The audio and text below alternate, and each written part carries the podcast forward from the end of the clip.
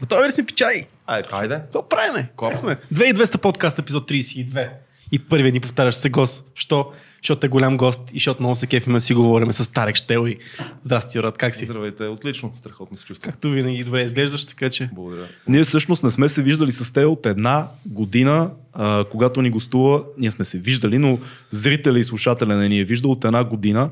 И много се случи с тебе през тази година. Много неща, много приключения, много победи.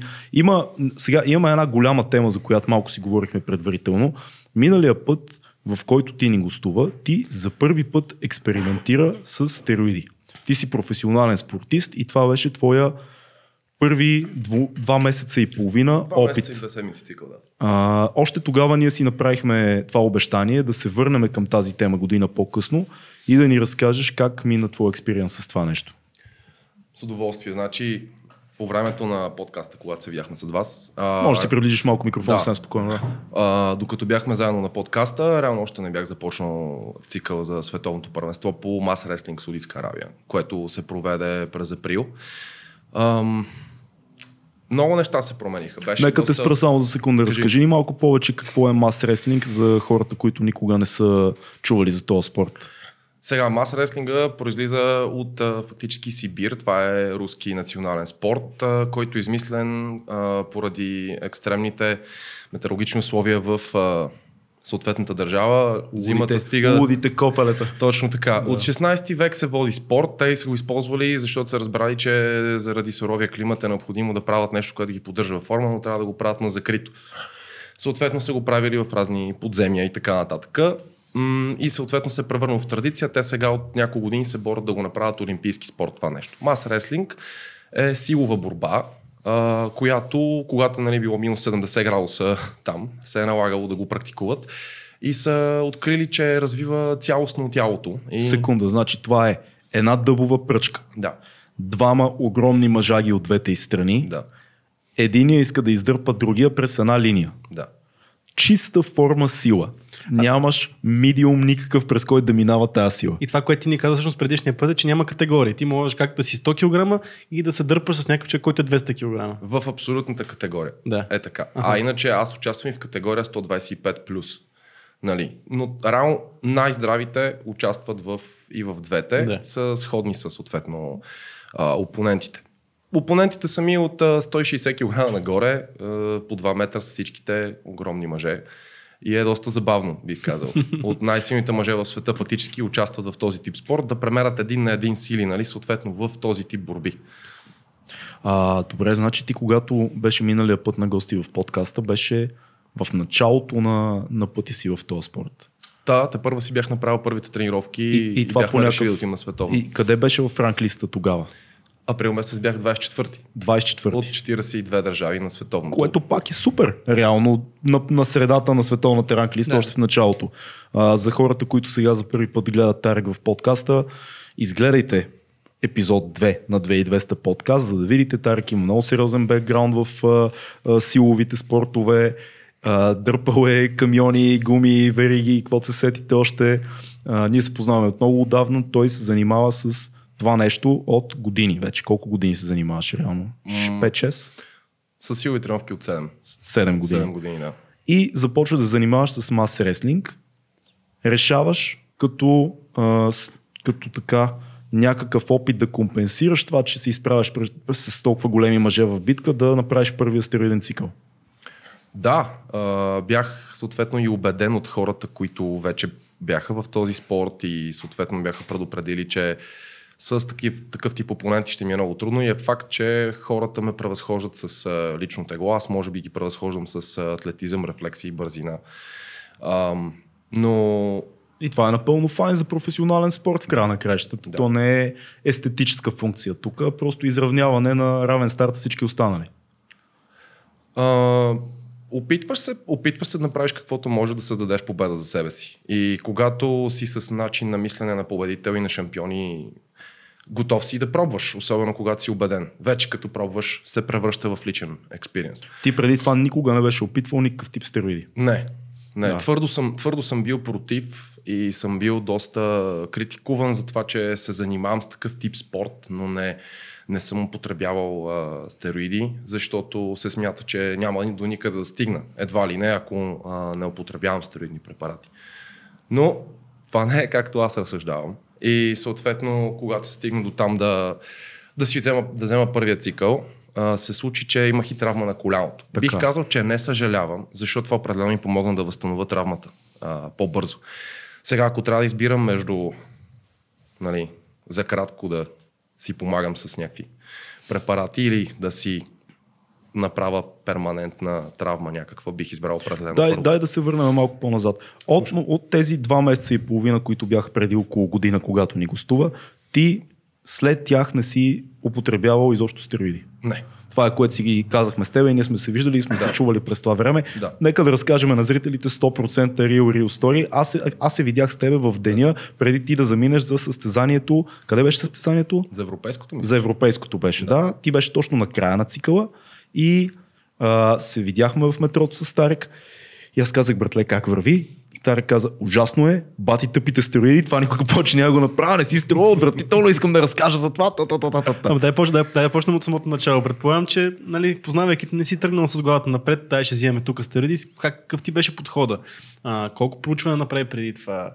А, по какъв начин подходи за, с а, изследвания направили си такива неща? Знам, знам, че си подходил със сигурност интелигентно към това цялото нещо не си рискувал, не си рискувал да скочиш в дълбокото директно. А, да, но можеше да го направя и по-добре. Тук е една лична критика към себе си. Няма достатъчно време за да а, придоби достатъчно познания преди да започна да взимам препарати. Затова се обърнах към а, мой близък приятел, който подготвя състезатели в различни спортове от години и съответно реших просто на кого да избера да се доверя, а, за да може да мина и не съм спирал да се интересувам сам за себе си включително. Сега, а, даде ми се схема, а, която беше обсъдена не с един треньор, с няколко човека. М, разбира се, не е необходимо да започваш с а, главата напред. Всеки, който знае нали, какво съм взимал, знае, че това е нещо съвсем леко. Те хората, за да изкарат плочки за плажа, взимат много по-големи количества. Какво взимаш? А, започнах с метан. А, по един на седмица, вработваш всяка седмица по още един, докато стигнеш до 4 на седмица. Ще вляза и в подробности, де факто, как съм се чувствал от това нещо, за да разбереш защо ме Точно това е интересно, да. Ам, сега, метана, фактически той ти дава сила, но задържаш вода. А, причинява ти крампи, налага се прекалено много вода. Налагаше ми се да пия понякога по 17-18 литра вода на ден, за да не... Чакай, чакай, чакай, чакай, чакай. 17-18 литра вода. Да. А, аз това не знам как ще го погълна. 17-18 литра. Това е количество за къпане на едно малко семейство. Еми, почти. почти През, значи, почти туба от тези водите за диспенсерите, те са 19 литра, значи представяме си 17 са малко. Водопоя на един офис за работен ден. Да, Да. да. средно голям офис. Средно голям офис, да. Окей. Okay. Започваш и решаваш, че е важно да пиеш много вода. Така. А, налагаше се, защото когато лягах да спя, предполагам, че това би трябвало да е от метана, тъй като аз имах възможността да работя с три препарата, но всеки един от тях съм го усетил по-отделно как работи. Ам, в последствие нали, на взимане. Първия месец се взимат нещата по един начин, разбира се, втория вече са трите заедно, това беше метан, дека и тестостерон, а, пропилнат. Това е бърз тестостерон. Втория месец през ден се биеше по един тестостерон, на седмица по две деки фактически а, взимах. Деката ми помогна да си възстановя фактически проблема с самата става. Определено. А, тестостерон, пропилната дава бърза енергия, бърза сила и съответно нали, ти повишава нивата на тестостерон излиза много бързо от тялото. Съответно, по-малко вероятно да причини някакъв демидж.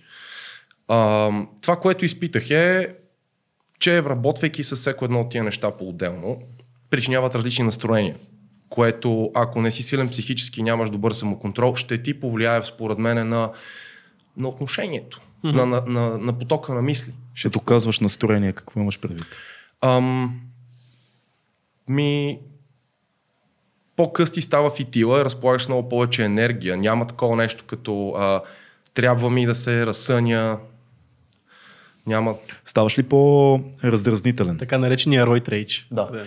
раздразнителен. Ми, по-малко ми харесват хората.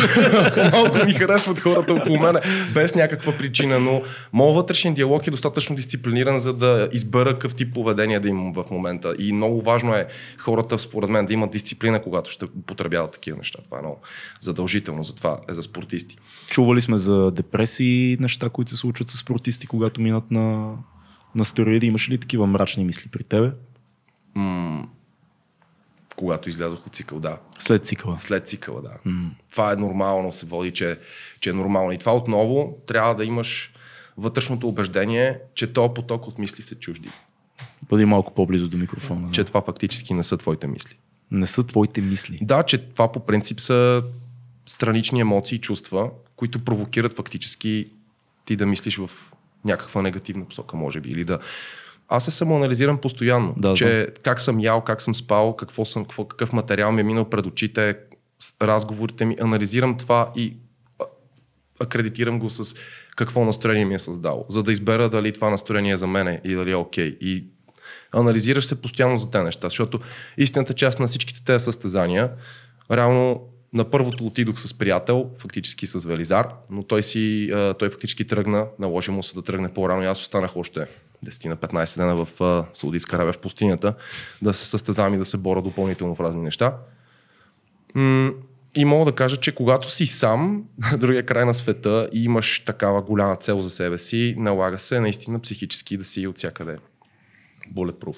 А защо толкова искрено ти ми каза, като се видяхме оня път в метрото, точно по време на самия цикъл ми каза, брат, това не е, не е окей за мен. А, веднага го казвам. Първо, защо почнах да взимам неща? Защото исках да си повиша процента максимална сила, така че да мога да спечеля нещо за България, като М. ти да стезавам, за, за да мога да, да дръпна напред. Ам, може би, знайки, че тази подготовка беше толкова кратка и това беше първият ми шанс да изляза на такава сцена, мисля, че добра, добро решение взех, че това беше момент, в който да взема стероидни препарати. А, определено ми помогна, но мисля, че ми навреди в една степен. Наруши ми съня много. Причиняваше ми, докато разбера, че трябва да пия по 5-16-17 литра вода и да тъпча магнези като ненормален. Аритми. Лягам си вечерно време и точно се унасиш да заспиваш и сърцето ти почва да прескача. И как да не, как да не ти влияе това психически? Това си е доста сериозно нещо. Сутрин, като искам прямо да изляза от нас, аз не съм пил вода, докато спя. И отивайки, примерно, да си взема някакъв транспорт или да си напазарувам, аз спирам, защото не мога да си изгъвам глезените от а, крампи, фактически от напрежение в ходилата. И а, това не беше окей, смисъл наистина беше една борба всеки ден, просто да си идеш да си свършиш работата, въпреки че като се стигне нали, до, до штангата, сила има. Но на всичко друго пречи. Аз не, аз не съм имал нито един почивен ден в подготовката си до европейското, включително за световното и за европейското, освен когато съм бил там, не съм имал нито един почивен ден и работя от сутрин до вечер. Да мек с тия препарати мога да функционираш единствено само като тренираш, иначе през другото време ти става доста сложно нормалните дейности. да- Аз, аз мисля, че по-скоро самите тренировки бяха толкова ожесточени и факта, че не можех да се наспивам добре и че, м- че получавах всички те крампи, аритми, съответно. Аз си спомням нещо, което ти ми каза. А, ти по принцип тренираш много тежко, когато тренираш. Но в периода, в който ти беше в цикъл, ти тренираше два пъти по-тежко. Ти тренираше дворазово, тренираше 10 пъти по-ожесточено, отколкото обикновено. Аз съм бил свидетел, ти се малтретираш много сериозно сам себе си. Това момче обича болката, Да. 100%. Да. Но точно защото знаеш, че си в цикъл, ти изтезаваше тялото си два пъти повече, защото знаеш, че можеш да компенсираш и да се възстановиш. Ами то ти го усещаш, смисъл, окей, направиш си примерно, на мен какво ми трябва сега, когато не съм на цикъл, за да направя една добра тренировка. Трябва да съм се наспал определено, последователно, трябва предишния ден да съм заредил добре с въглехидрати, да, да си гледам храната. Ставам сутрин в 5, в 6, форс фидвам задължително. Ям по 12 пъти на ден. Гледам си и белтачини, въглехидрати. Абсолютно всичко наблюдавам по какъв начин го консумирам спрямо от различните системи, с които работя на тренировка. И съответно иска се допълнителна дисциплина и отношение към възстановителния тренировъчния процес, за да се създаде резултата, така че нали, да мога аз да ида и да тренирам 5 часа.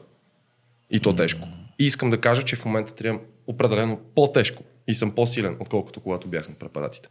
А ти реално от момента, в който си бил на препарати, това е преди около година, след това като излезе от цикъла, не си, не си взимал нищо. Не. Единственото, което взех след цикъла са а, такива препарати, които да ти възстановят а, Нормалните нива, нивата на, Да. на, на естрогена, ти го тушират. Да. Да. На, те, са- те са си хората си ги знаят фактически. А, за черния дроб също. Но реално за това кратко време, всъщност аз много бързо излязох от цялата работа. Аз веднага усетих, няколко седмици минаха след като вече нали, приключи пост цикъл терапията, която е фактически, за да почна да се чувствам много добре. Не направих крачка назад. Може би за 2-3 седмици направих няколко крачки назад с тренировките. Заминавайки в Судитска Арабия бях 143 кг. Връщайки се, бях 134, което се дължи до голяма степен и на това, че наистина в пустинята е много трудно да поддържаш апетита си голям. Просто, ам, нали, не само на, на това, но исках да си върна малко а, кардиото допълнително. Аз в Саудитска Арабия, между самите състезания, след като минах основните състезания, аз всеки ден тренирах в хотелския джим. А, и съответно исках да се, да се върна в, по-добър, в по-добра кондиция, за да може да, да се справям по-добре с задачите тук. Върнах се, мисля, че 137, т.е. 3 кг качих 4 седмици след 3-4 седмици след цикъла и бях с около 10% по-силен, отколкото на цикъл. Защото моята идея е следната. Мен не ме интересува то- точно колко тежа. Мен ме вълнува мога ли да покривам определен тренировъчен обем и мога ли, силен ли съм, по-силен ли съм реално. И съответно, ако стероидите са ми дали някакъв процент сила, но е било на цената на възстановяването ми, нали, на спането ми, защото централната нервна система се възстановява основно докато спим. Сега, ако стероидите ми пречат да спа и се сцепвам да работя и постоянно имам външен стрес, работя в, в момента в 6 различни зали и вода кондиционни тренировки, преди това и в офис работех по-часово.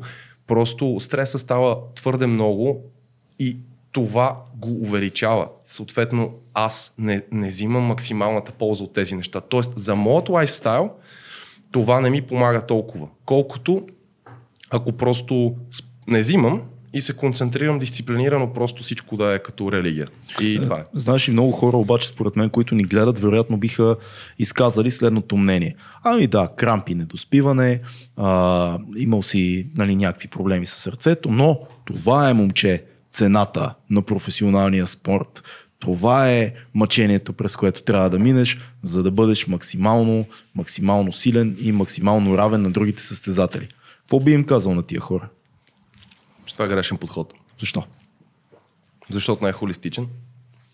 Защото аз имах един много сериозен така, разговор с себе си, че просто, да, ето, пробвах го, толкова пъти съм си мислил, нали, че няма начин, че това ще е моят начин на живот, че аз имам мечта, за да стигна до нея, трябва да платя една определена цена. Ми да, ама равно не е нужно да е по точно този начин, не е нужно това да ти е начин на живот. Нали, не казвам, че никога няма да взимам пак. Реално зависи всичко това от травми, възстановявания, дати и така нататък.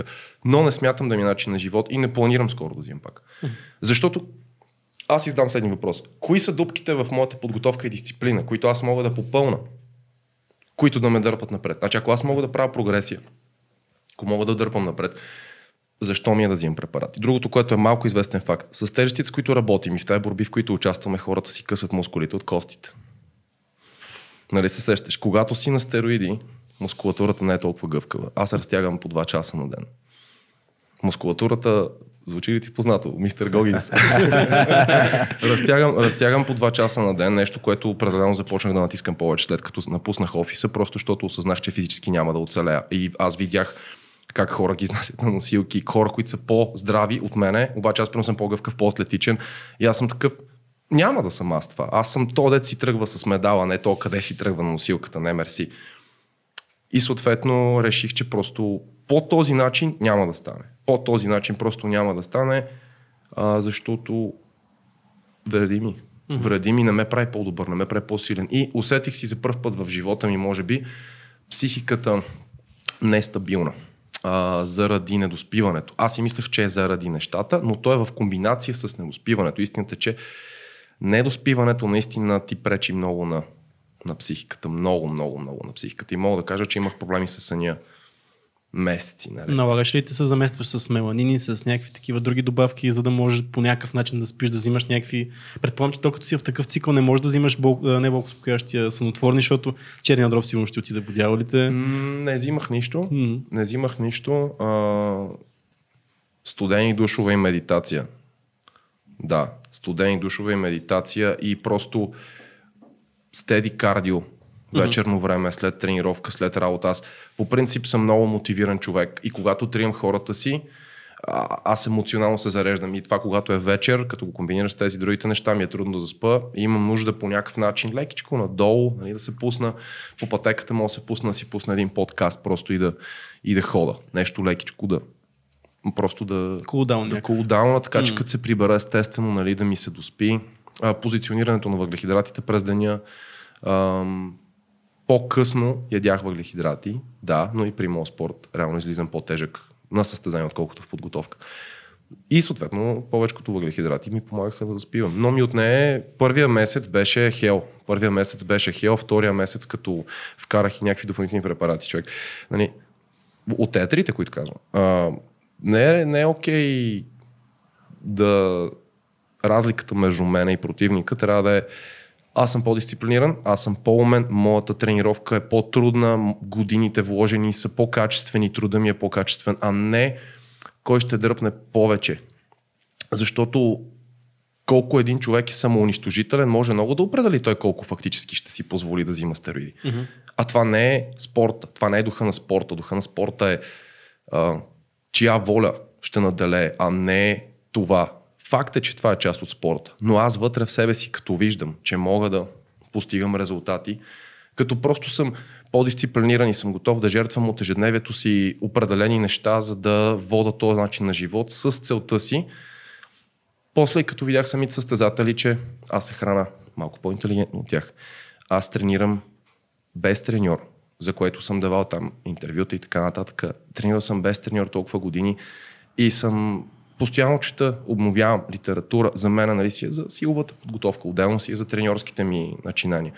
Но аз трябва да изпитвам любопитство към процеса, за да изпитвам любов към него. И съответно, като изпитвам любопитство към процеса на подготовка, аз започвам да ставам по- по-добър, аз разбирам по-добре какво би трябвало да тренирам, аз си планирам с месеци напред какво би трябвало да правя и нямам търпение да вляза в залата възстановен, нахранен, отпочинал и готов да атакувам тренировката, за да може после да създам победа. Какво би казал на всички млади пичове, които ни гледат и искат много бързо да дигнат килограми, да станат по-силни и всеки в залата най-често им нашепва едно и също нещо и то е шортката, брат. Да мислят в дългосрочен план, това е дупка в мисленето. Това не е дупка в а, фитнес културата, това е дупка в мозъка на хората, по принцип за мен. Да.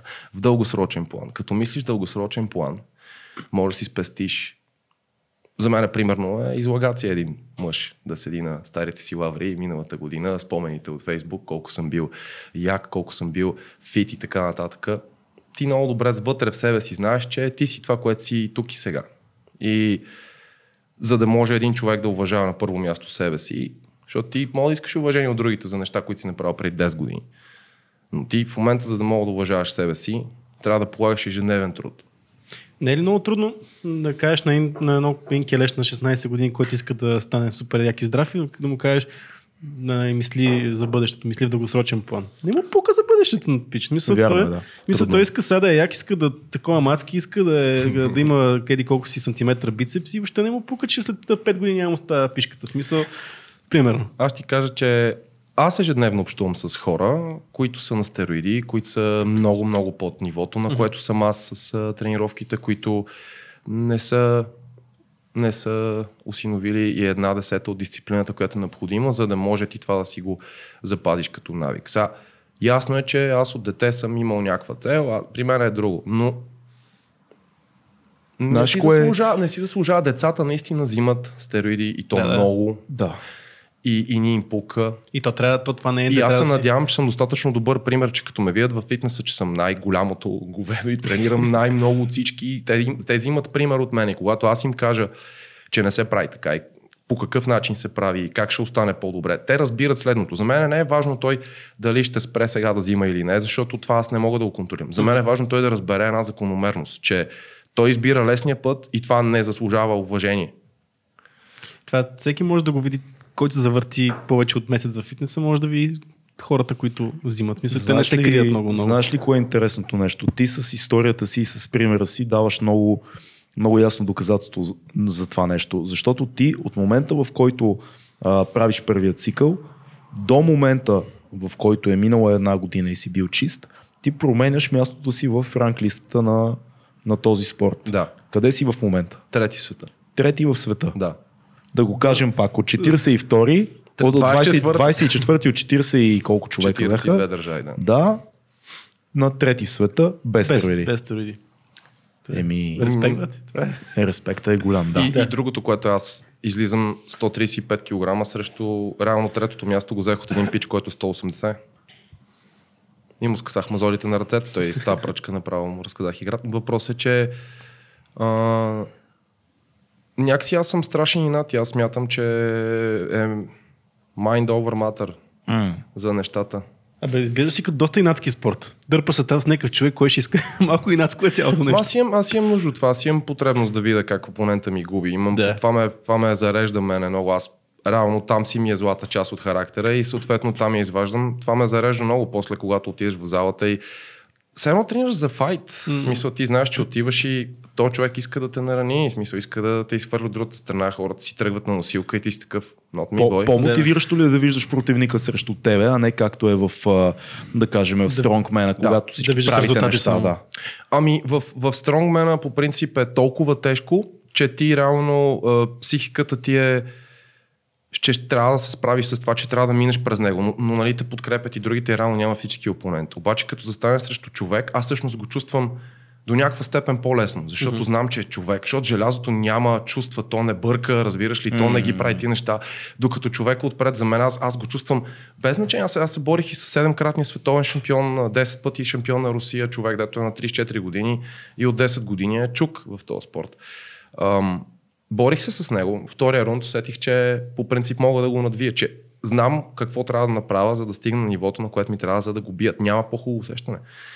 И определено факта, че срещу мен е човек, ме кара да съм още по-надъхан. Аз, аз пак казвам, аз изпитвам удовлетворение, когато опонента ми загуби. Mm-hmm. Ние може сме приятели, може сме всичко, но аз не изпитвам жал, милост или каквото и да е към, към този опонент. Той е тук, стиснали сме си ръцете, че ще се бориме, решил е, дошъл е за същото, за, за всеки от нас може да си отиде нали, по, с някаква травма, с нещо друго и това, то ръб нали, на екстремността, нали, на опасността, е това ме дръба. Знаеш какво забелязвам в последно време?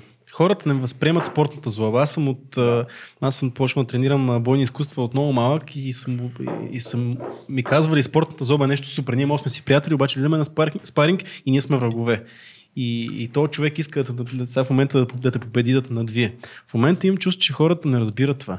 Не разбират спортната злоба. Може да го видите на махленско ниво, на, в Абсолютно, мачовете, да. че ти ако леко влезеш по-остро, те почват да се сърдат. Насякъде е така. Няма я тази спортна злоба. А пък това, което го кажеш е много яко, защото наистина аз си спомням до ден днешен, като излезеш на състезание с човек, като го погледнеш в очите, вече знаеш, окей, тук ще, си, тук Да, ще е сериозно да, нещо. Или си кажеш, да, то вече съм го победил. Много често го има, като, погледнеш човека в очите, кажеш, това съм го бил вече.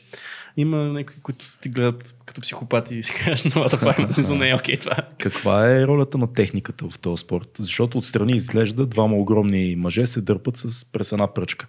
Но има техника. А, колкото по-тежки и силни сме, толкова техниката заема второ място. Mm-hmm. След силата. За това аз мога за една година да стана трети в света, защото повярвай ми, аз нямам по-добра техника от някой, който от 20 години mm. прави. Аз просто имам повече сила. Това го говорихме там. Но си по-лек от повечето. Да. Да. Тоест изцяло е до сила повече, не толкова теглото. Теглото ти помага да си а, с някакво предимство, когато си от другата страна на дъската, нали, определено. Mm. А, но силата не е в теглото. Силата е в тебе, в тренировките ти, в годините на трупани подготовка, целенасочено да, да станеш по-силен. И мен не ме е бъркало това, че някой е по-тежък от мен. Аз си давам сметка, че на видеята, като се видя примерно отстрани, аз съм по-дребен от опонентите, но аз като го видя лице в лице, сещаш ли се, че аз примерно съм гледал камион тир и съответно аз го гледам и знам вътре в себе си, че аз мога да го дръпна и даже го правя бързо. Ами аз като видя 160-200 кг човек, аз не изпитвам притеснение. А, за мен аз съм такъв doable. За мен не е, не е проблем. Гледах между другото някакво инстаграм стори на, не стори ми, беше си пост на Елият, нашия на любима Елият Хълс, който за първ път Нашата някакво любима New Age от качалка. който, за, който се, за първ път ще тренира нали, това нещо. И, и, сто, и поста беше как някакъв пич го дърпа и той отскача около 2 метра на въздуха. Защото Елият, който, си, Който е силен. който е силен и е здрав много Да. и, и тежък. И такова, нали, нали, нали, има, си, има си нещо, което просто го хвърли, разбираш. Мгм. И то не беше някакъв, беше някакъв дребен човечец, с който си го хвърли като, като Мен много ми харесва това, че е много директно всичко. Нямаш, а, нямаш нещо през което минаваш, освен пръчката. То е почти като борба. То е мас реслинг, е нали, борба, да. очевидно, но, но е, много сте близо с а, опонента ти и това е много, много е яко. Много е яко. Просто като тръпка най-вероятно от твоето място. Отстрани изглежда готино. Ние ще пуснем а, долу в а, линковете видеа, които всеки може да се убеди, нали, какво се случва. Защо ми се смееш? Защото ще ги пуснем. Ние ще сложим много Ние ще сложим. Да, ти ще сложиш, добре. А, кажи ми как а, премина твоя път от а, 24-ти в ранглистата до 3-ти? Сега, когато се явих там, нямах опит и съответно аз попивах каквото можех на самото състезание. Имахме и мастер клас няколко дена след това. Аз реално получих покана за европейското, след като а, на мастер класа имахме като неофициални борби. Аз взех пет победи, от петия най-добър в а, света тогава. И, за жалост паднах от него на европейското, но защото бях разтегнал. Нали, слънцето ми светеше в очите и така. а, и съответно Оттам получих покана за европейското, запалих се. Хареса ми, че спортът е зареден с много традиция и че съответно расте много и участват много държави, реално в много континенти. Това са Австралия, това е. В, в Азия, в, на Запад почват. Лари Уил също а, започва да се занимава. Все, някакви YouTube сензации хора започват нали, от най-силните мъже да се, да се занимават и с този спорт. Просто във, всяка, във всеки един strength gym в, на Запад в момента си има една платформа за мас реслинг, който иска да заповяда да пробва. И започват да растат състезанията. Аз си казах, добре, как всъщност стана всичко? Аз тогава, след световното, не знаех как ще събера средства да изгледа на следващото състезание. Аз казах, че ще ида на европейското. Нямах никаква идея как. Намерих спонсор. Как намерих спонсор? В Саудитска Аравия се запознах с а, един човек на име Петър Христов Дойнов. Той е а, международно признат съдия а, по борба, а, класическа. Той и съответно треньор. А, легендарен за мен. Той е невероятен човек с огромно сърце. Uh, направих му впечатление, той ме видя там, оказа се, че живеем в Надежда, на същата улица от 7 години. Помогна ми да се свържа с кметът на фактически Челопеч, който спонсорира там съответната школа. Той започна да ми плаща билетите и хотелите, където отивам. И това ми трябваше. Отиваме на европейското, седми в Европа станах с доста зор, доста усилия. От 16 човека, нали, да го кажа това. Съответно, отивайки в Узбекистан, където беше последното ми състезание, отново отивайки сам, там се изправих срещу по-малко на брой опоненти, но бяха фактически топ. Топ, топ да. Първият човек беше 165 кг, вторият човек 160 кг, третия 180. А ти по това време си на колко? 135 и да не коментираме, че нали, а, реално не бях спал. Не бях спал, защото като съм, пристигам сутринта в 6 часа в хотела и ми казват след 3 часа сме в арената. Нали, за кантара и така нататък. Къпа на другия ден ми е състезанието. Това е колко време след а, стероидния цикъл? О, това е... А, това е август месец. Стероидният цикъл приключи април. Имаше ли такова съжаление някакво? Малко тип, не трябваше да спирам. Е, сега си еба майката. Не, Не. Не, чувствах се много по-добре. Чувствах се много по-добре. Просто. Разбираш и като вземеш решението, че окей, няма да си помагам с това, обаче искам да продължавам да прогресирам. А, дигаш нивото. Дигаш нивото на дисциплина и на всичко останало. И аз реално се, нали, аз усещам, че съм по-силен. Вече съм по-гъвкав, поработил съм, имам повече техника. Взех тук първо място едно срещу разни 150 кг борци искаха да пробват на национален турнир, си бяхме направили фактически в България. Взех първо място. А, и съответно трупаш самочувствие, трупаш самочувствие. Аз съм крайен човек, аз съм решил, стана световен шампион в това. И вече отивам, нали, губа фактически от двамата руснаци, които те ме бият с техника. И то доста, нали, въпреки че се сборих сериозно. Колко годишни бяха те?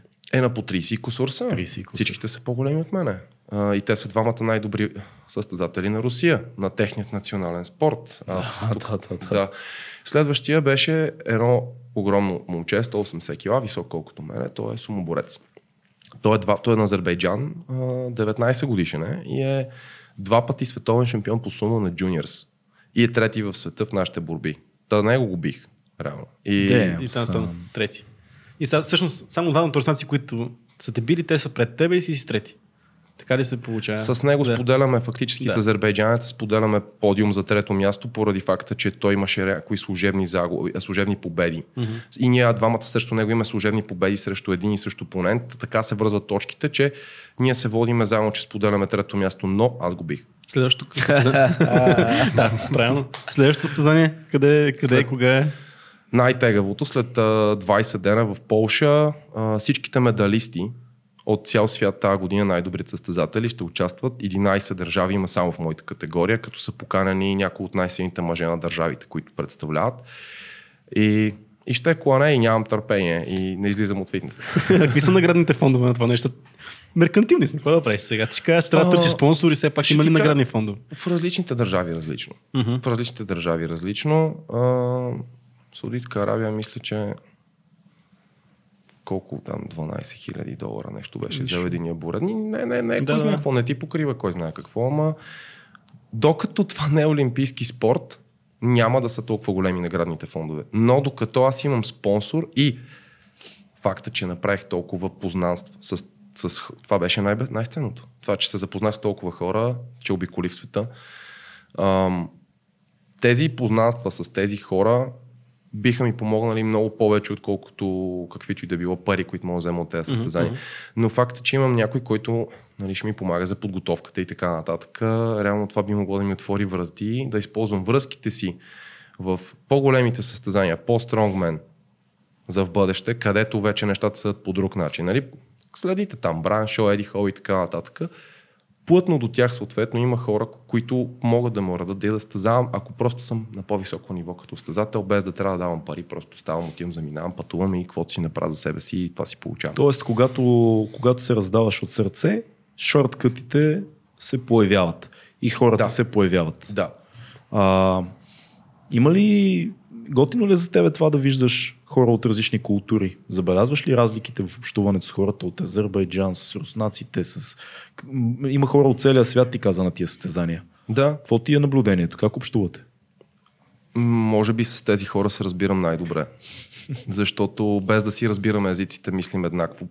Просто спорта обединява хората.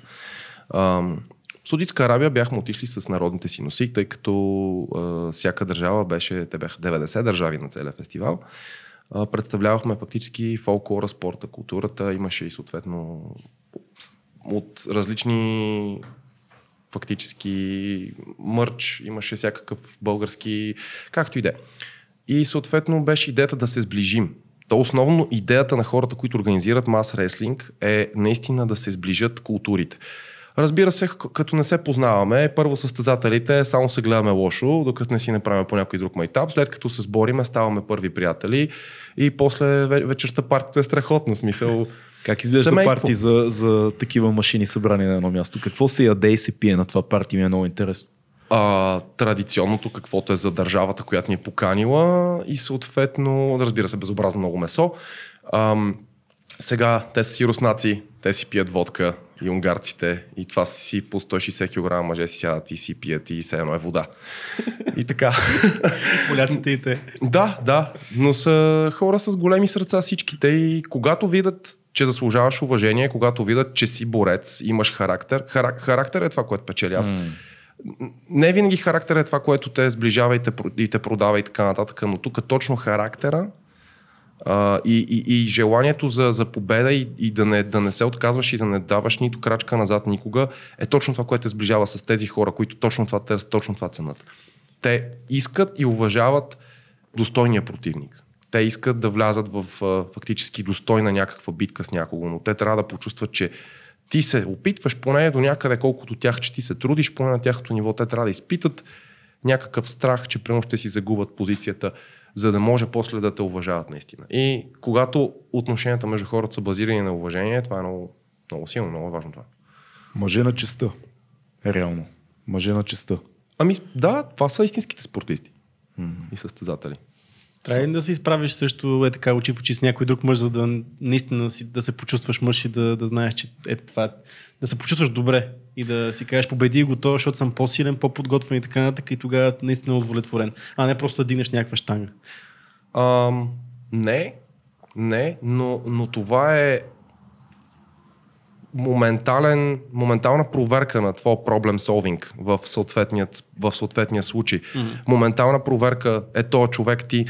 Реално, ако егото ти те завладее, губиш. И съответно, ако изпитваш удовлетворение и, и, и дигаш си самооценката, защото си бил някого, не е правилният подход. Аз лично всеки път, когато нямам опонент, но трябва да правя нещо трудно, за себе си си повтарям, че нали, тук бия себе си. Те са хора. Mm-hmm. Те също имат същите нужди, потребности. Когато аз лиша нещо, себе си лиша от нещо или просто съм в този тунел с малко активности, но са свързани тясно с моят успех в този спорт, и когато, примерно, болката е твърде много или, или искаш вече да си ходиш, обаче имаш още да тренираш 2 часа си, програмата ти е така. Ти си го решил. В момента, в който си бил спокоен вкъщи и си чил и си си написал програмата и си казал сега това ще и обаче има момент, в който си на тренировка и си о, шит, искам да си хода. Не, ще седна, ще хапна, ще почина, ще продължа, ще си свърша цялата работа, да мога си легна до вечера, да съм спокоен, че аз съм направил каквото зависи от мен. И когато чувствам, че аз съм победил себе си, във всеки, един от тези моменти, дали няма да ми се яде, ще се накарам да ям, дали няма да ми се тренира, ще се накарам да тренирам, дали каквото и да е. Когато го направя това, аз чувствам вътре в себе си, че заслужавам да спечеля. Аз заслужавам да бия. И съответно, когато излезем, аз чувствам, че той не заслужава да спечели. И че аз трябва да дам правосъдие. че победата е за мен, защото аз съм страдал повече. Аз трябва да го чувствам вътре в мен. Това, това е основното. Как, как тренираш в момента? Много хора ще се зададат този въпрос. Сега, ще кажа как тренирах в подготовката си 8 до 14 тренировки на седмица. В залата прекарвах между 35-45 часа на седмица. на седмица. На седмица, да. Това си е работа. А, може би повече понякога, защото тук не говориме за стречинга. Тук не говориме за ежедневните опъвания на ластици, лицеви опори, бройки и съответно аз отделно като почувствам малко повече енергия, хода на лостове, правя, правя много бодивейт неща, това поддържа атлетизма. Супер! Това е ново е, че си го засилил толкова много това нещо. Адски много. Да. И адски много и съответно просто давам си сметка, че това е една система за тежкотоварните момчета като нас, които много от нас не ползват защото не са запазили способността си да използват собственото си тегло и защото смятат, че това да си с излишни процент подкожни мазнини би им помогнало, докато всъщност ако ти намалява способността да работиш с тази система, хората, които не са виждали тази книга на живо, значи, той е великан, няма какво да го говорим, това го виждате, но той има един подскок в стъпката си. И това обикновено хора с твоите килограми и с твоите размери го нямат. В смисъл ходят малко по-тромово такова, докато ти си малко като се учиш си на 50 кг човек в, в тялото на 130 кг, което е много, много респект за това и това, което го кажеш, разтягане, така нататък, според мен е много важно, много добре се отразява, пък изглеждаш по-добре дори от предишния път, като се видяхме. Да, другото. По-лин си, да. По-лин съм, да. да, и, по, и по-голям и по-лин. И по-голям и по-лин, да. да а, значи, е... какво преоткрил си бодилей тренировките с пълна сила? Mm. Ти преди се набираш, аз съм виждал, интересно е да видиш 135 кг човек да прави 10-12 набирания между другото. Изключително забавна гледка е, защото рядко виждаш такова нещо определено във всяка зала, но ти сега си почнал по-активно да ходиш на мостове и да правиш неща. Предполагам, продължаваш с много тяги, много клекове, всички базови вариации. И много нови неща вкарах. Просто много нови неща. Метода по който работя просто ражда много добри резултати. Кои са новите неща? Много работа с ластици, с машини, много работа с а, фактически спидворк, експлозивна, екс, работа за експлозивна сила. А, почнах да правя кофи и набирания с тежести вече. С жилетка се набирам 10 кила, си правя петици. Аз не мога да правя много бройки в една серия, последователно, защото съм тежък, но мога да правя много серии. По този начин акумулирам определени, ежеседмично акумулирам определени цифри, повторения на някои неща. Просто защото има системи в тялото, които се възстановяват по-бързо от други. И ако ти не го вземеш това в предвид, ти не тренираш по най-оптималният начин за тебе. Другото, което е, когато аз съм добре възстановен, аз изпитвам нужда да и да тренирам. Аз не мога, дори когато ми е спокойно, аз изпитвам нужда да, да тренирам. Аз мога да се дигна вечерта в 9.30 и просто да ида 2 часа на лостовете и да тренирам.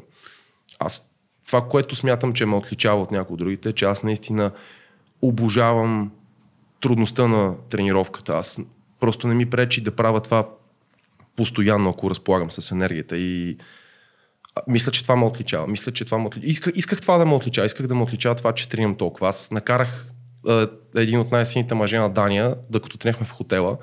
Той не можа ми смога, аз го накарах да повръща в кошчето по време на тренировка. И той ми вика, ти си нормален, как тренираш. Така аз исках да знаят, как който и да тренира с мен, искам да знае, че той не тренира, той не върши толкова работа, колкото аз. Не може. Добре. Има, има само се сетих нещо, извиня, че те прекъснах. За Уил Смит съм чувал много интересно нещо, че ако, защото той много обича да тича на пътека. И ако се качиш на пътеката до неговата, докато той тича, той по-скоро ще умре, отколкото да слезе да преди тебе. Който и да си. Аз бих се израдвал да видя с Гогинс да тича. Да, с Гогинс. да, да, да, да. да, аз смисли. Добре, основният проблем на хората, и като казва хората, и аз се вкарвам в тази, в тази групичка. Ти не си човек, да. ти си машина за, за подкаст. да, да, да. Но големия проблем е мотивацията.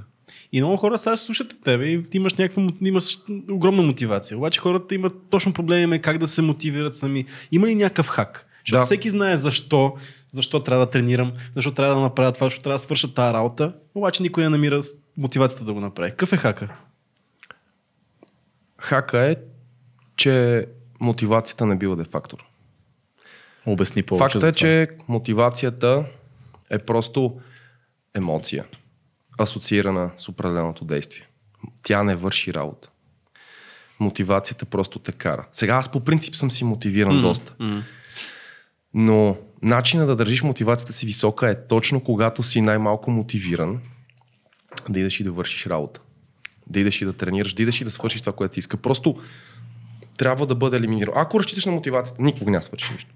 Демек трябва да чупиш веднъж този, този модел на поведение, че като, като липса мотивация не го правиш и като чупиш модела няколко десетки пъти, вече мотивация не ти трябва. Ами има един кладенец с енергия, в който изобщо не бъркаме по принцип, според мен. Не. А, просто има едно колело, което все едно не го виждаме и не го завъртаме и а, определено Определено, когато се грижиш за настройката на съзнанието си, аз много се грижа за това какъв тип материал минава през мозъка ми, защото чувствам някаква отговорност в това нещо и съответно, особено, особено факта, че вече имам хора, които не само вярват в мен, но и те инвестират по някакъв начин mm-hmm. в това аз да отида да представлявам страната си, което по принцип за мен аз го чувствам като отговорност. Като казваш инвестирам в мозъка си, какво значи това? Какво гледаш, какво четеш? Как четата ще ти кажа сега. Да. А, много е важно сутрин, като станеш, какво е първото, какъв е първият тип информация, който минава през мозъка ти и вечер преди да си легнеш. Съответно, дали ще слушаш нещо, дали ще прочетеш нещо, дали ще видиш нещо, но аз от години прилагам дисциплина в това, като си... Просто много рядко първото нещо, което направя е прямо да си отворя Фейсбук Разбираш, аз си отворя очите, се протегна за телефона и ще си пусна нещо, което не ми се слуша сега, но след 5 минути знам, че ще ме фаеръпне жестоко. Mm-hmm. И, или съответно ще ме нагласи по пред начин да разсъждавам. Дай ни пример, какво, какво си пускаш да слушаш сутрин? М- неща, които примерно са пряко свързани с а, моята умствена гласа, когато примерно ми е било трудно. Теж, неща, които да ми припомнат, просто да ми припомнат какъв трябва да е моят подход. Детачмент, емоционален, и че си начин да получиш, не, другото, което е, че си сам, много се радвам, че пътувах сам. Много се радвам, че наистина участвах сам, защото а, в, в този живот идваме сами, всички ни правят компании, после отиваме сами. И за мен е, е много важно, според мен, в, докато си жив, да осъзнаеш, че си сам в това нещо и, и че, си, че само ти искаш това нещо. Мисля, какво значи мотивацията? Значи, никой не иска ти да си отслабнал. Или, нали, сега може да имаш деца и съответно да си примерно с здравословни проблеми, някой да бере грижи за тебе, но то трябва да е между тебе и между тебе. И съответно има едно определено ниво на self-respect и на оперирайки на едно определено ниво аз самия като човек, било то като треньор или като трениращ и се харесвам по този начин. И съответно, като всеки друг човек, когато те хитна депресията, аз загубих и близки хора тази година, ам, точно в моментите, когато имах нужда от най-много подкрепа, бях наистина сам, имах а, много... Имах на, на куп проблеми, чието решение не ми беше ясно. Съответно, обаче намираш начин винаги да правиш нещо, което те емпауърва. Трябва да знаем следното, че има неща, които ни дават пауър и които ни взимат пауър. Сега, това да четеш литература, която те кара да се замислиш за решенията, които взимаш в ежедневието ти. Когато те кара да протягаш съзнанието си по-далеч от това, за което по принцип си мислиш ежедневно и мечтаеш и така нататък. Идеята е, че трябва да разбереш как да манипулираш собствения си мозък в твоя полза, за да можеш да създаваш определени резултати. Защото когато не го правиш, ти даваш парченца от волята си фактически на вятъра и позволяваш на обстоятелствата да контролират как ти ще мислиш. Първо днес си говоря с 10 човека. Утре ще говориш още 10 човека. Мислите, които ти минават днес през главата, много се припокриват с тези, които минават вчера. Но този процес е променяем. И когато си знаеш вътре в себе си как се прави, как си го правил, защото ти като излезеш на състезание, психиката ти, защото искам ти кажа, като паднеш два пъти от най-добрите състезатели, излезеш срещу третия, който преди малко откъснал кръка на някакъв и, и то някой е по-силен от тебе, по-възрастен от тебе, повече опити, ти излизаш да се състезаваш, мога да ти кажа, че аз с годините, когато се налага, мога да накарам космите на ръцете ми да се изправят, разбираш, и само с потока си на мисли, който имам. Който е много вдъхновен от мои си вътрешни убеждения, защото живея един живот. И аз съм решил по какъв начин искам да гледам на нещата. И сега, съответно, аз сещаш, че като изляза и като си кажа ни определени неща или като се замисля, просто или мога да си кажа, че сеща, това е за България. И това ми стига. Mm-hmm. Разбираш ли? И аз не ме притеснява травма, не ме притеснява, няма страх. Кои са хората, които те мотивират тебе? Кои са хората, които тебе те надъхват? Виж, не мога да се доредим, враче, толкова много неща има, не мога да се доредим за въпроси.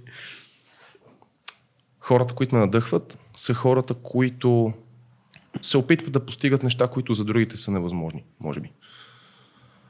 Кой, например? Гогинс. Гогинс, Гогинс ме надъхва. Гогинс мотивира всички. Гогинс, да... знаеш ли какво по-скоро? Не бих казал, че ме надъхва толкова, колкото ме, според мен, освобождаваме факта, че има толкова популярен човек, да. който... Е толкова луд, колкото тебе. Мисля, луд в хубавия смисъл. Да, защото аз съм, аз Да, съм да. луд в това направление. Смисъл, Да. мен не ме притеснява болката и ти неща, но когато седнеш и общуваш с хората и виждаш, че особено като млад човек, смисъл, аз съм по този начин от 15 годишен. Защото аз съм и като дете съм пропускал абсолютно социални събития, всичко. Аз, всеки ще, приятел ще ми ще ти каже, че съм навсякъде с саковете и постоянно тренирам. И с котите с ядене. И това е от 15 годишен. Това, това ли жертваш, в, за да бъдеш това, което си? Приятелство, примерно приятелите си, време с приятелите, време с примерно, любимите хора. Абсолютно да. И си заслужава 100%. Ам... Ще кажа защо. М- защото те не живеят моят живот. Те няма да оправят моите проблеми. И те няма да... Нали, готиното прекарване с приятелите ми близките ми не е фактора, който ще ме накара да уважавам себе си и да дам пример с който да оценя съществуването си по-адекватно, разбираш ли? Просто и, и наистина, както Гогинс казва, това си е пътешествие със себе си. Ти трябва да прекараш време със себе си. Ти трябва да предизвикваш себе си, според мен. Ти трябва да... Последният случай, Кажи. който стана доста забавен с него, не знам дали проследихте, той участваше на някакво състезание поредно и пича, нали, те минават през гори, хълмове и така нататък, в някакъв момент се отклонил. И минал през два пъти по-дълъг маршрут, по пътя, слушай, слушай, по пътя е припаднал. по пътя е припаднал. Те само коментираха скоро Точно да. Влиза, влиза в болницата. влиза, влиза в болницата. Седи там един час, излиза, минава пак по дългия маршрут и се, и се връща обратно в състезанието. При което един от неговите хора го снима докато той се връща. Той тича и кълне. You don't know me, motherfucker! You don't know me, son. Who's You gonna carry the boats? Да, това е, това е уникална, уникална, безумна лудост. И, и е яко, но от една страна се притеснявам за него. Защото в някакъв момент тялото ще даде фира. Гогин се изрод, но той е известен с това, че той физически надскача възможностите, които тялото му има. И това върви до един момент. Това е в твоята глава. Ами, не съм сигурен. Не, Не, съм сигурен. Mind over matter, брат. Смисъл, като гледам. Това е в твоята глава. И по принцип ти винаги си бил такъв, че си разсъждавал по този начин. Нали? Къде са ограниченията? Ти търсиш къде са рамките, разбираш ли? М. Еми да, ама хора като него, те не питат къде са. Те не питат къде са, те проверяват. Сещаш ли се? Те проверяват. И сега, ако този човек може да прави това, но ако не го бяхме видели да го прави и бяхме чули, че някой го прави, но като го видиш е друго. Особено когато го преживяваш с тялото си. Значи аз първо не съм вярвал, в смисъл не, че не съм вярвал, но доста смело щеш да бъде, когато за първ път, примерно съм гледал Стронгмен и така нататък, да си кажа, нали, това е, мога го.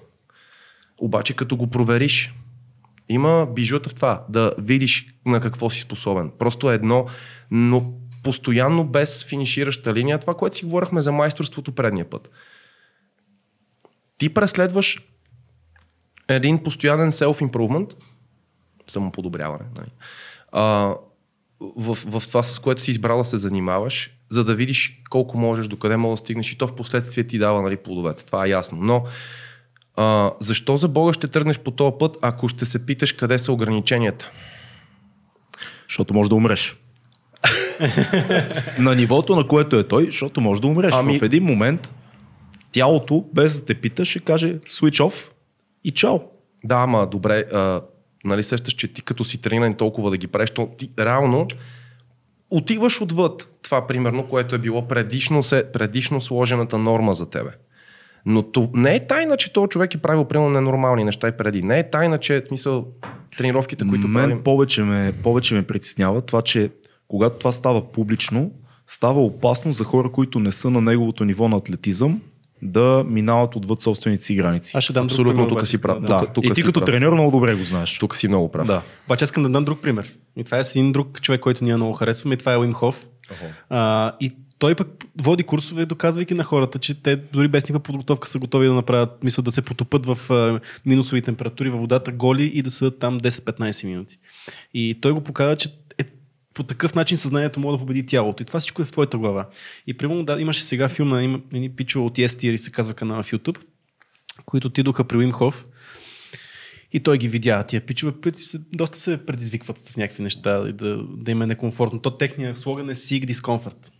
И отиват и той ги вижда Уинхоф. И вместо да ги почне с дишане с такива неща, директно вика скачите тук.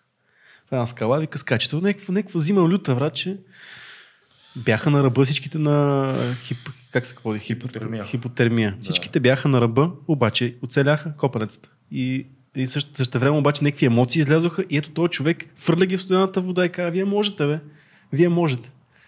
Пак казвам, за мен е много важно да се има винаги едно на ум. Да, окей, когато си с Вимхов, ще скочиш, защото имаш човек, който може да, да те спаси, имаш човек, който да прецени вместо Да. теб. Но ако си сам, ако за първи път си излязъл на маратон и в някакъв момент станеш физически тотално неадекватен да продължиш, не играй Гогин схемата. По-добре спри и почини. Ама Гогинс го е... Гогинс, това е това, което прави той. Идеята Да. е следната. Той знае за себе си, че това е това, което прави той. Той предпочита, и аз го разбирам това, нали сещаш, за всеки живот ще свърши в даден момент. Връзката на всеки от нас с смъртта и с болката за мен е много важна. Мисля, според мен е много важно това как си живее живот. Сега сещаш, че този човек, примерно, ако го питаш как, искаш, как иска да умре, той няма да ти каже, искам болнично легло на 150. Да, той, да, ще, ти- той, ще ти абсолютно. каже, той ще ти каже, че ако беше умрял на това състезание, за което си говорихме, но сега всичко е точно. Абсолютно. Това е в главата му, това е той, това какво прави. И мен, ако ме питаш къде е, ще ти кажа, ще си скефа да е докато прави някой световен рекорд на 85. Разбираш ли? Просто това е в главата му. Тоест, при него го няма разговора, нали, какво. Но, но това не бива хората да взимат примери, да си казват uh, who's gonna carry the boat, отивам да, да умра днеска на някаква тренировка и да правя. Още повече, ако си в началото, ако си неподготвен, не познаваш собствените си лимити, нямаш треньор, за трети път си в залата и ти става лошо, ти кажеш, не, Гогинс гледах вчера и, Еми. и умираш. Еми да, ама затова му четеш метафорично. книгата. Затова му четеш книгата да видиш, че като е бил дебел и като е отишъл да тича 100 метра, се е разплакал и се е прибрал а, на другата сутрин. Да, да, да. Е карал с месеци колело за да влезе във форма. Ти не мога да надскочиш една определена граница, без съответно да платиш с живота си и здравето си. Но тази граница винаги мога да я дигаш по-малко, по-малко, по-малко, по-малко, по-малко. И не сме открили някакъв лимит конкретен. Нали? Те това, примерно, което казвате, това е по-малко, по-малко за много пълните хора, които вече имат а, проблеми. нали, и се разходи се 5 минути. След това ще се разходиш 10 минути, след това ще се качиш на колело, след това ще направиш, влезеш в фитнеса. Смисъл малко по малко. Не означава, че ти трябва да започнеш и да вдигаш 300 Същото кила. е с, да. с за заякването на човека, така е, за така е. отслабването. Няма как да стане овернайт, каквото и да било. True story. За една нощ. Здрасти, Илю. Пак чуждици знам. за една нощ няма как да стане. А, какво ядеш ти напоследък? Как се готвиш за тия безумни състезания? Сега, като спрях да работя в офиса, в който работех, започнах отново сам да си готвя, тъй като аз си поръчвах фактически храна, но не ми се отразяваше достатъчно добре на стомаха. Ам, ами, да ти кажа, опитвам се да дубликирам доколкото мога това, което виждам, че най-добрите правят с храненето си. Ставам си сутрин в а, 5, имам си приготвена храна от вечерта. пет? В 5, 5 и половина, 6. Окей. Зависи кога са ми първите клиенти. Ставам, а, първата ми работа съответно е да изпия един литър вода с лимон. След това съответно а, зависи ако е тренировачен или не тренировачен ден. А, обикновено ям примерно, 400 грама боровинки с замразени в кило, кило и половина кисело мляко с две дози яйчен протеин и вътре овесен ядки, примерно. И това ми е закуската. Два часа по-късно съм телешко рис, телешко рис, телешко рис през два часа. Да, успоредно, успоредно с това нещо задължително дигнах си зеленчуците. Наистина всеки ден ям повече зеленчуци и плодове. Заради фибрите? А, като цяло заради фибрите и макронутриентите и заради баланса между алкални и киселини. Фактически просто важно е това, за, за да може спокойно стомахът ти да преработва повече храна. Ам, и пак е същото на ден там. 4 кг кисело млеко, 2 кг червено месо. Про, пробиотици взимаш ли? Или си гледаш си ги набавяш от храната? Взимал съм, но по принцип гледам си го небавно от храната. Да. Да. Просто пак казвам, смисъл много е подобно на това, което правех преди, но определено броя хранение е повече. Ам, около Колко, колко калории на ден приемаш? В а, предсъстезателен период. между 6 и 10 хиляди. Те предизвикателства, деца в интернет са ми ежедневието, момче. Да, искам да те питам нещо, то малко ще се вържи и с, и с темата за стероидите. Така за черния дроп. Цялото това ядене как се отразява на черния дроп и също ми е много интересно, ти със сигурност си проверил нещата. Цикъла как ти се отрази на черния дроп? И можеш ли да възстановиш след това? И как се възстановяваш? Да, да, ами съответно първо изключваш преработени храни, а, готвиш си простичко, само основните неща, махаш млечните продукти. Ако искаш чистиш черния дроб, махаш млечните продукти, а, махаш съответно а, зърните, махаш задължително. Оставаш го доста по-простичко. Приемаш много вода. Другото, което е фастинг. Аз Да. да. лятото особено, просто апетита ми е малко по-затруднен. Фастинг. Фастинг, но не го препоръчвам по принцип, а, по начина по който аз го правя. Аз го правя и като свалям килограми и така. Mm. Така, но аз съм го правил много. И съответно органите си почиват. А месото? Какво за него? То не натоварва ли черния дроб? Не мога да трием както трием, ако няма месо. Не, не, говоря ти за някой, който не е в не е състезател. Генерално погледнато. Ами, те то всичко в ексесии може да ти натовари черния дроб, реално погледнато.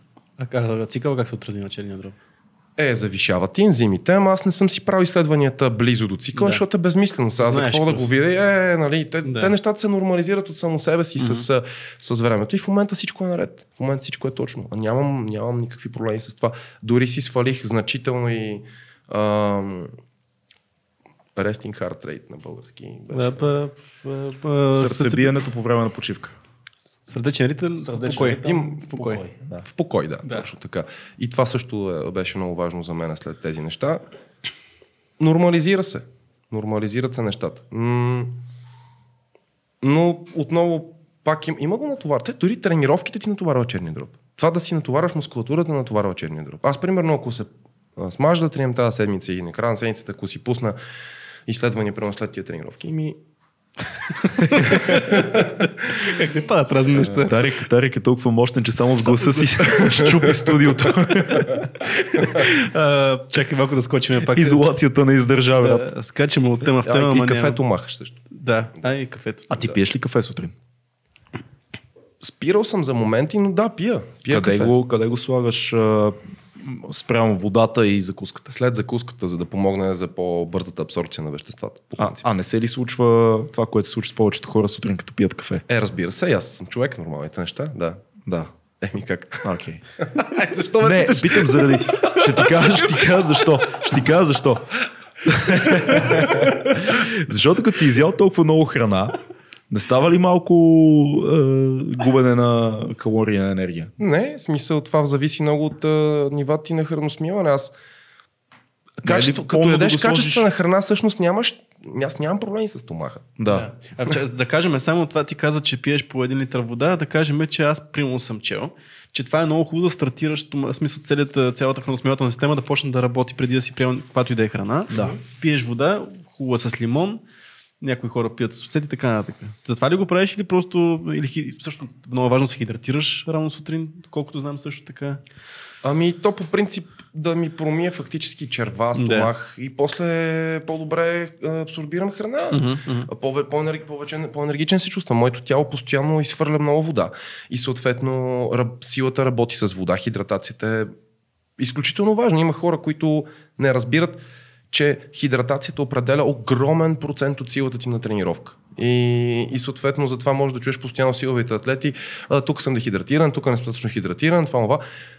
Много е, много е важно за това нещо. А, и определено, когато му обръщам повече внимание, резултатите са по-добри. Това ето, ти, ти го разказа, ето са взели интервю на Коган, Конор Магрегор сега в почивния си тук период. Нали, какво е най-важното за теб в тази почивка? Да, да остана хидратиран. Да стана хидратиран. I stay hydrated. Да, еми да, еми да. А, добре, ти в момента си фултайм треньор. Реално. Да, да. Какви са нещата, които научи през последната година по време на работа с клиентите ти за фитнеса, за а, обикновени статисти в, в спорта, не професионални спортисти? Ами, че наистина хората, с които работя, супер много се влияят от моето емоционално състояние, от това колко съм мотивиран. Това също е една причина да спра да взимам стероидите, защото когато съм най-автентичен, тогава работа ми върви най-добре. А, и от- открих просто ставам по-добър в манипулацията си на клиентите. Реално. Това е. А, игра си с, с, с, с начина им, предизвиквам ги по някакви начини, общувам с тях а, допълнително. А, просто наистина задълбах още повече в а, личният подход в подхода ми с клиенти.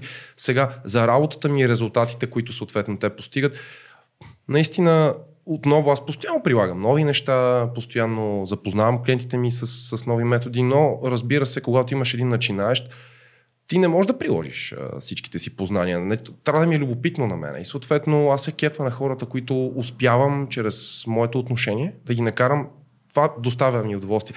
Да видя как човека променя на, системата си от навици. Това стабилизира психиката му.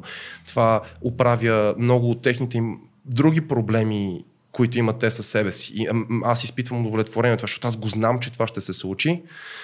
И наблюдавам ги как докато аз съм им нещо като патерица, било то емоционална, било то нали, свързана с дисциплината и така нататък, виждам, че а, понякога даже разчитат прекалено много на мене в това отношение. Примерно някой отиде в чужбина, а, тук е много мотивиран, надъхан, тренираме, работиме заедно, минат се две седмици, аз разбера, че там се скатава примерно жестоко. И съответно, просто опитвам да им прехвърля това, което представлявам аз за това отношение. И то е, че безкомпромисно ти трябва да следваш съответно навиците, дисциплината ти и така нататък, защото това наистина ти дава отвъд резултатите, които си очаквал. Нали? Било то за външен вид, било то за да можеш да, да живееш малко по-организирано. Смяташ ли, че дисциплината в спорта и в фитнеса се, се, след това се пренася и в други отношения, в смисъл в да. бизнеса и така нататък? Абсолютно, да.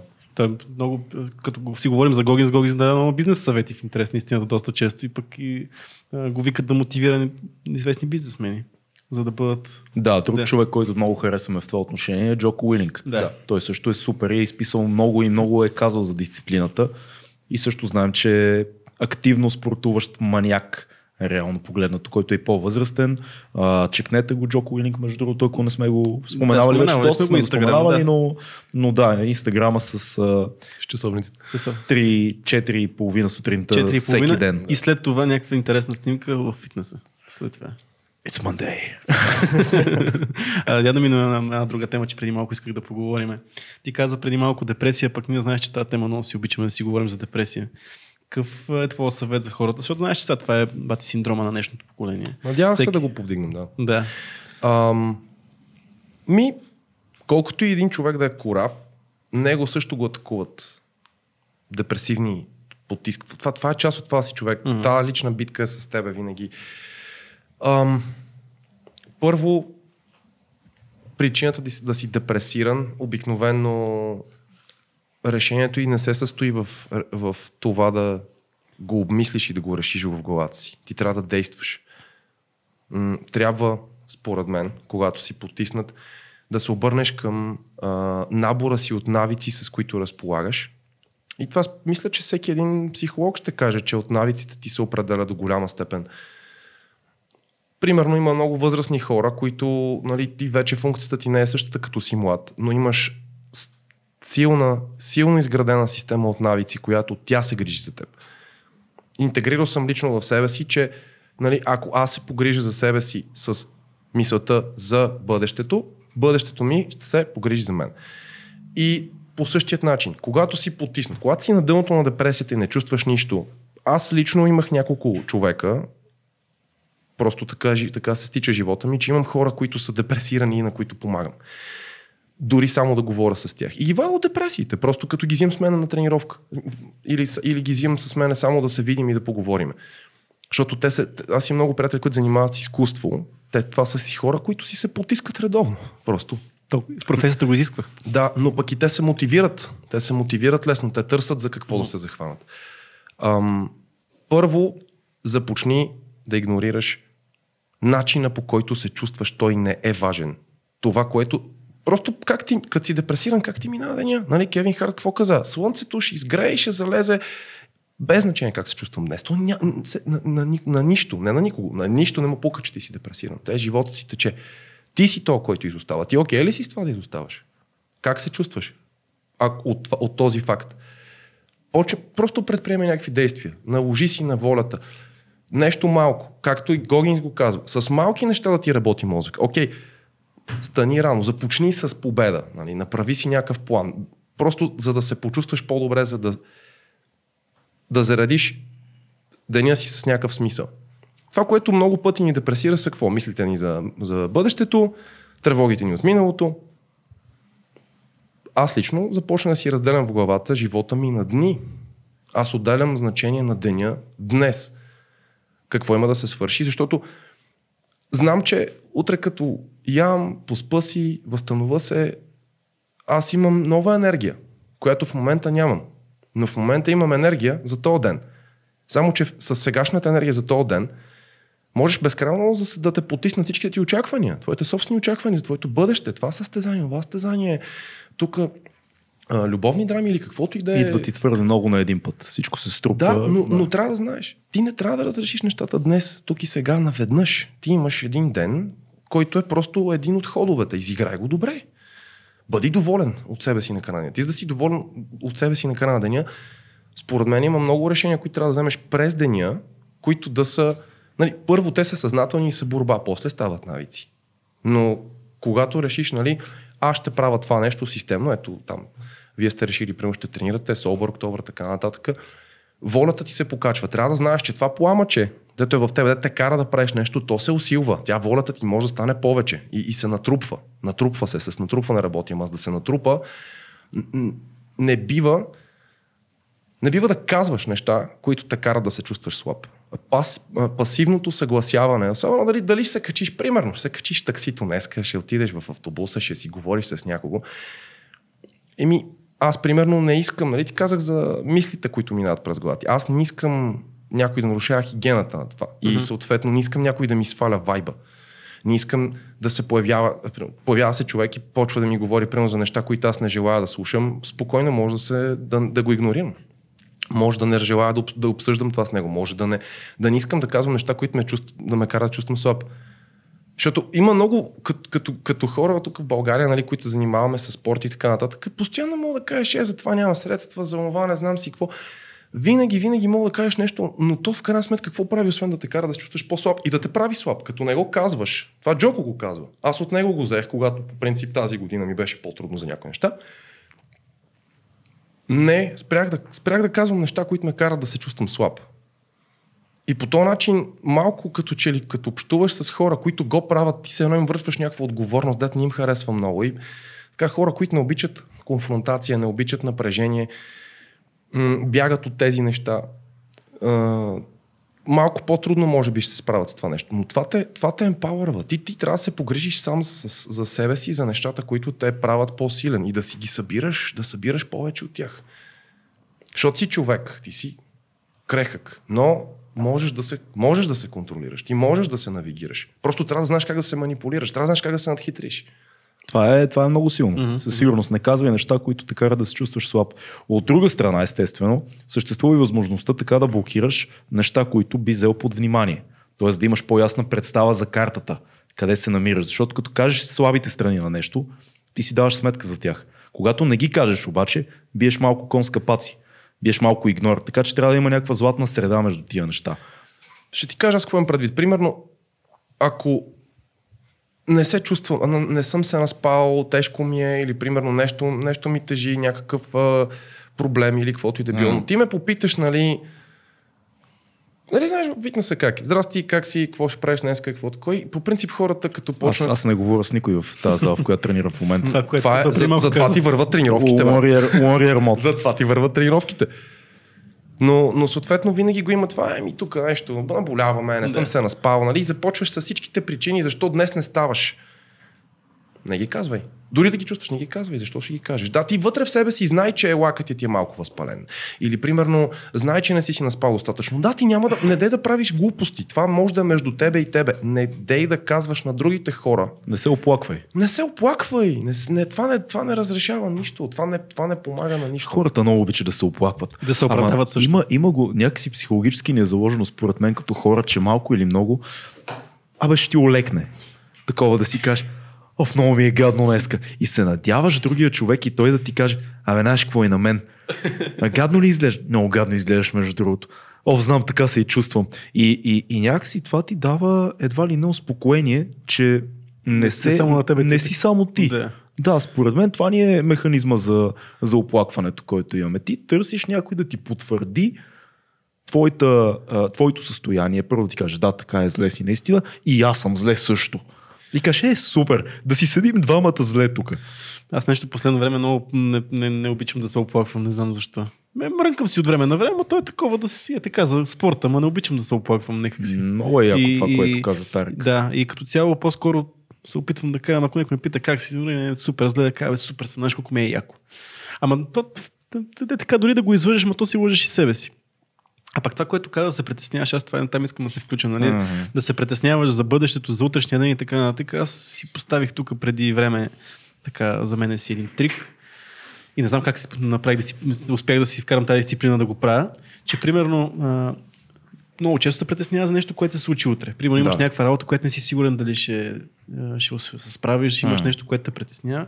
Аз си казах, fuck it. Мисъл, достатъчно много а, съм правил такива неща, достатъчно знам, достатъчно мога, за да не се притеснявам в момента. Утре, като дойде този момент, мисъл, адреналина или а, ситуацията сама ще а, подбуди тия аз имам, скилове в мене, аз които ще, ще обратния ще подход на тебе, може би заради професията ми. Да. Това, което аз да се, се скилнал е допреди до да се случи самото нещо, допреди да дойде този ден, съм абсолютно, искам да знам всички възможности да не стане яко. В момента, в който сме вече на терен или където и да сме, това всичко е било, вече няма притеснение, вече само действаме.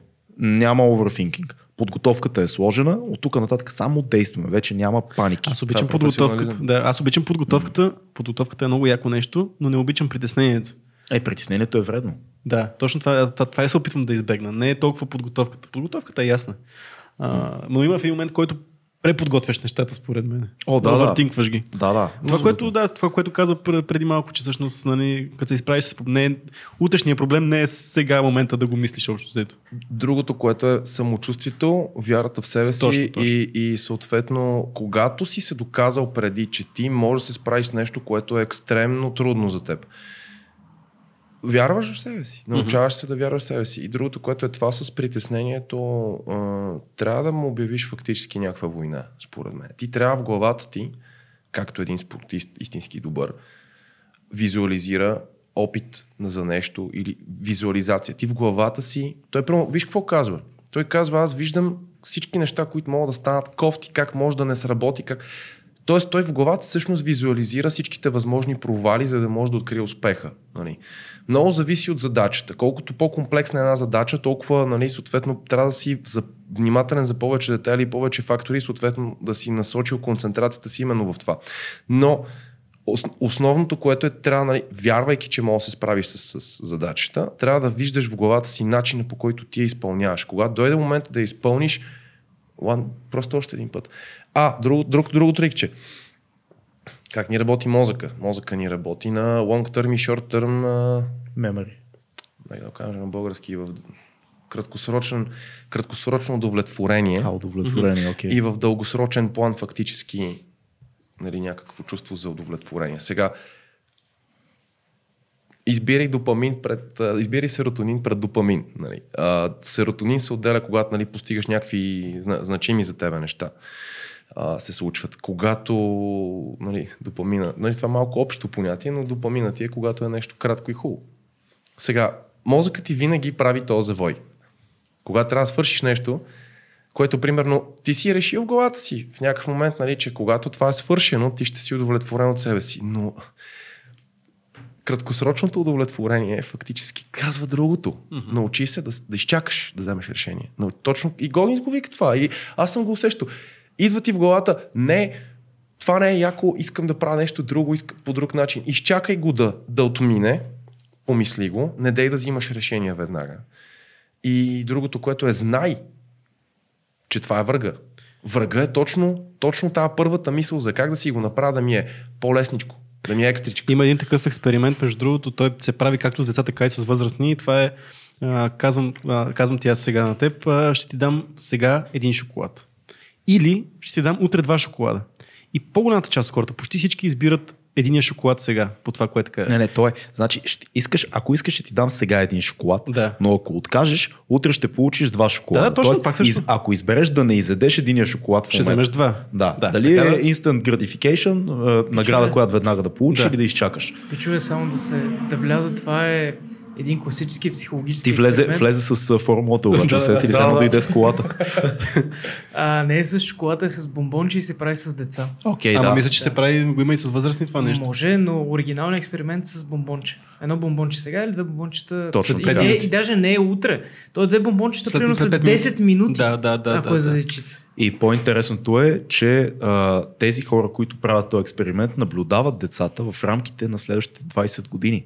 Това знаеш ли го? Не. И се оказва, Леле. голямото заключение от този експеримент е, че тези дечица, които са отложили удоволствието и си изчакали за двата бомбона, 20 години по-късно са 10 пъти по-успешни хора от тези дечица, които са взели бомбона веднага. Имат по-висок стандарт на живот, по-образовани са и живеят по-щастливо. Еми, Тоест, още в началото, като хлапе, дали от възпитание, дали от ген, ти имаш това усещане за награда веднага или забавено удоволствие и по-голяма награда после. То горе-долу този принцип се, се, се, се използва и в богат татко, беден татко. Там пък нали, става въпрос аз е ти срещу... а, Какво беше там? Идеята дали ще инвестираш парите в нещо, което ще ти изкара след време повече пари, или Да, ще да, си да. купиш примерно една кола сега, или ще си купиш нещо, което ще ти, върши, ще ти изкара пари след 5 години. Да. Много Това е е странно. Ние принцип сега това. пак може да споменем и, и, и а, Джордан Питърсън, който казва, че това е всъщност първото пър- Първата формулировка на Бог нали, в Стария Завет е точно тая идея, че има нещо наречено съдба и, и време и твоите действия, определящи дали да получиш награда сега или после, решават съдбата ти. Тоест Каин и Авел, тази история, Бог е това нещо, което ще ти даде наградата сега, по-малка награда, единия брат, или ще изчакаш и получиш по-голяма награда. Ето, дори на Адам и Ева ябълката същата работа. Има- Имаш всичко, което такова, и обаче искаш сега тази награда, тази ябълка, има изкушение. Там, а това е друг въпрос. Много е, много е стара тази идея. Пресекваш цялата за схема заради единичното бомбончето. Да. или ябълката. Тук или бих каквото. допълнил нещо. Ам, като спомена примерно за Бог. Значи хората, които всъщност нали, са вярващи, съответно, тяхната представа за тяхното богоугодно аз. Нали, сещаш, че то реално погледнато е тяхната собствена представа за реално тяхното по-добро аз. Да. Спрямо техните най-добри познания и така Да. нататък свързани. Тоест, твоето богоугодно аз е по-търпеливо. Твоето богоугодно аз би трябвало да взима решения с разума си, премисляйки ги нещата, защото м- казвам ти го, и аз, аз съм на 25 години, човек, че, чието хормони и тренировките, те предизвикват един наистина хаос в тялото ти, който ти, ако не можеш, ако нямаш съзнанието ти не мога да контролираш. Те хората, то това не е за всеки, защото не всеки може да, да се справи с това да се събере, когато, mm. когато имаш толкова енергия, за да правиш толкова неща и така нататък. Аз наистина, наистина много щеше да ми е хаос, ако не бях насочил усилията си към физическа активност и така нататък, но като цяло той е свързано с себепознание. Ти трябва да познаваш малко завоите на собствената си психика. Сега, примерно, не е тайна, че хората, които са успешни, имат пристрастяваща персоналити. Да. Защото ние се пристрастяваме много силно към това, което правим, за да сме успешни в него. Нали, каквото и да било то. Сега, трябва да знаеш, че това не работи само за успеха ти, това работи и точно за провала ти. То работи mm. и за всичките неща, които могат да издърпат надолу и го виждам постоянно в, в други хора. И това отново завъртам някакви колелца в мозъка си, които ми напомнят нали, какви са правилата на играта. Нали, че ти имаш, примерно, открил си някакъв свой талант, открил си, че прекаляването и съответно насочването на усилия в него и е, пристрастяването ти към това нещо може да дадат резултати, но трябва да знаеш просто каква е природата ти, съответно за това наистина да се държиш на страна от определени активности, определени решения, които отново могат да завъртат едно друго колелце, което обаче да те дърпа надолу. Като си говорим за енергия, и забелязвам на нали, тенденцията ни такива хора, които са ниско активни, дали ще е спортно и дали ще е като цяло в работата си и така нататък, имат така ниски обороти на живот, че стават още по-демотивирани, още по-лежерни, още по-мързеливи и така нататък. Има ли го това според тебе? Колкото, по колкото по-малко се трудиш, толкова по-малко, толкова повече не искаш да се трудиш общо след. Да, то просто за така работи механизма ти, като разбереш точно пак нали, правилата на играта. Аз всичко го разглеждам като как да намеря закономерностите, за да мога да борава с тях. Да. А, за да мога да ги манипулираш в своя и в обща полза. И сега, когато знаеш, че има хора, които имат кофти структура от навици, която стимулират ежедневно, то не става по-добре. Хубаво е за тези хора да знаят вътре в себе си, че то не става по-добре никога. Ако ти не започнеш наистина да правиш някакви промени с решенията, които взимаш ежедневно, че оттам се започва. Обаче, какъв е съвет, който би дал на някой, който сега, в този момент, слушайки ни, си е казал, факет, почвам да спортувам, искам да се храня по-добре, искам да направя нещо, защото отдавна си го говоря, но не го правя. Нещо, което е много сложно за повечето хора да разберат и то е правете най- малката стъпка, която обаче може да правите често системно и без, безкомпромисно. Най-малката стъпка коя е, за да може да си я съградите като навик. Защото и отново в дългосрочен план да го мислим. Когато искаш да направиш всичко наведнъж, за да компенсираш за всичките дни акумулирани на грешни решения, това никога няма да проработи и всъщност може не само да демотивира, откаже и да ти навреди. Затова попити се честно себе си кои са най-малките стъпки, които би могъл, нали, разбира се, тези хора, които са по-лесни за работа, които, които е по-лесно да работиш с тях, са примерно хора, които се опитват да захапват големи залци, обаче имат волята да останат, нали, както прямо беше ти като започна да тренираш, просто опитваш се да, да захапеш по-голям залък, но да останеш постоянен. Но ти си го правил, примерно, в други неща. Това пак да. е свързано с приложението на свободната ти воля, което ни е най-големият дар – върху собствените ни действия ежедневно. И дали ще е с фитнес, дали ще е с нещо друго, когато си го правил, не го забравяш. Някои неща просто не забравяш как се усещат. Да. И те ти дават самочувствието. Умението при мен, ти, умението беше ти от музиката, изцяло от музиката беше дошъл този навик да. да се сбориш с нещо голямо и трудно. И това наистина се прехвърля към всичко друго после.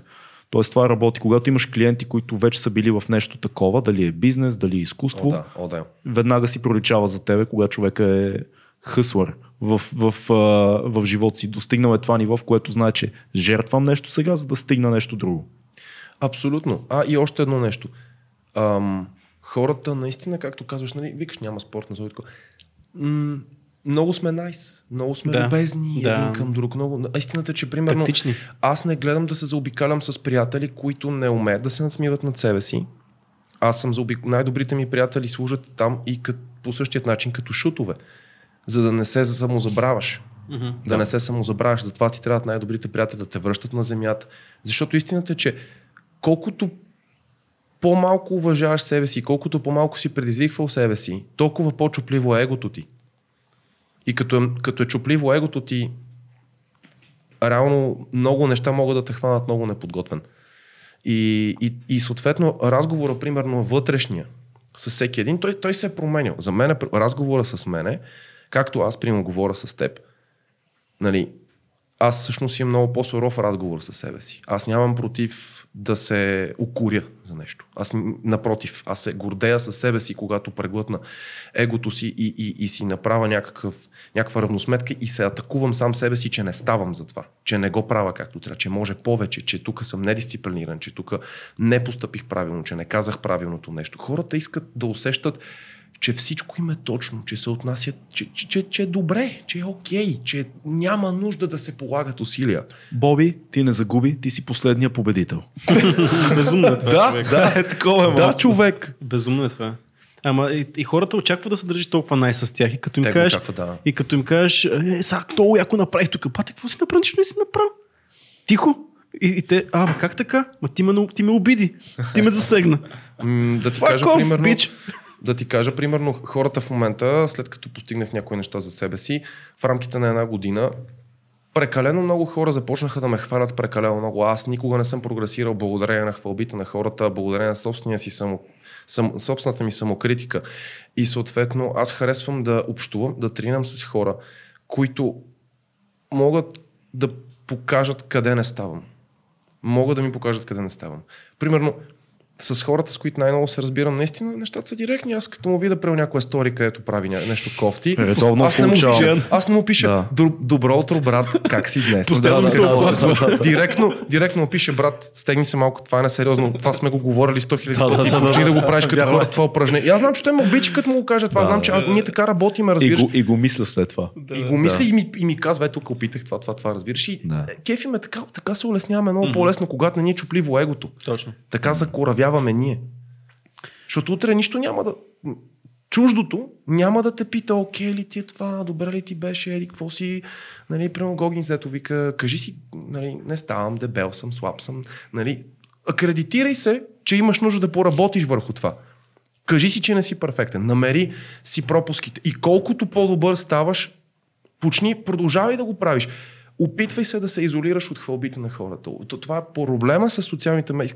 Аз съм се борил с това, защото нали сещаш, че като се върна с медалче, примерно, и никой не го е показал по телевизията, никой нищо не е казал, съответно, ти сам трябва да се саморекламираш, като ме тагнат на някоя снимка някъде и, и съответно почват някакви коментари. Хората по улицата не ме гледат както ме гледаха вчера. Нали? Да. Въпросите, които ми зададат, не са същите, мазнат ми се малко повече а, насякъде, е, машино, е, невероятен си, огромен си, това това, разбираш ли? И съответно, някои хора наистина много купнеят за това. Някои хора съвсем малко им трябва да ги потупаш по гърба и те затова хората, нали, съответно, минават, взимат цикли, малко да се понапомпат, две-три снимчици, за, да почувстват тези пет сърчица на снимката си, два палеца и някой да каже, ей, машино, браво, вау. Въпросът е, че когато го правиш наистина, ама наистина за себе си с някаква висока цел, те тия бравота се събират, събират, трупат се и за тебе са просто окей. Нищо не е. Ами, реално не, не, бива, не бива това да ти дава някак... Не бива това да е фактор. Не бива това да е фактор, защото ти не си започнал заради бравото. Ти си започнал заради човека, в когото искаш да се оформиш. Нещата, които искаш да умееш. И, и, и когато ти се чеше егото постоянно, това са все такива блокажи, които те дърпат назад, които те карат да си мислиш, че си достатъчно добър, които така, о, супер, направих го, ево, браво на мене. Успокояваш се. Успокояваш се. Това никога не бива да се случва. Това дето и отново Гогинс, за цивилизования ум. Че ти се ставаш цивилизован. Започваш да усещаш, нали, че нещата са окей, нали, няма нужда от толкова напъване, да се опитваш, няма нужда да се предизвикваш толкова. И после, разбира се, ще се депресираш. Се депресираш, защото... Дип, дип, копаеме дълбоко.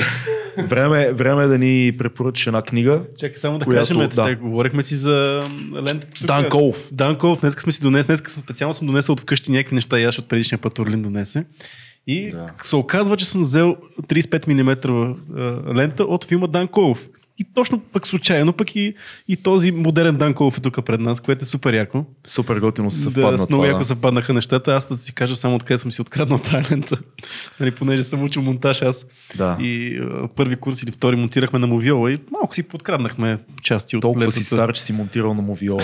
Не съм просто по основните принципи на монтажа Ще сме. кажеш ли на зрителя какво е мовиола? Мовиола е едно голямо нещо, което минава лентата Колкото масата. По, та, По-голям. доста по-тежко обаче. Да.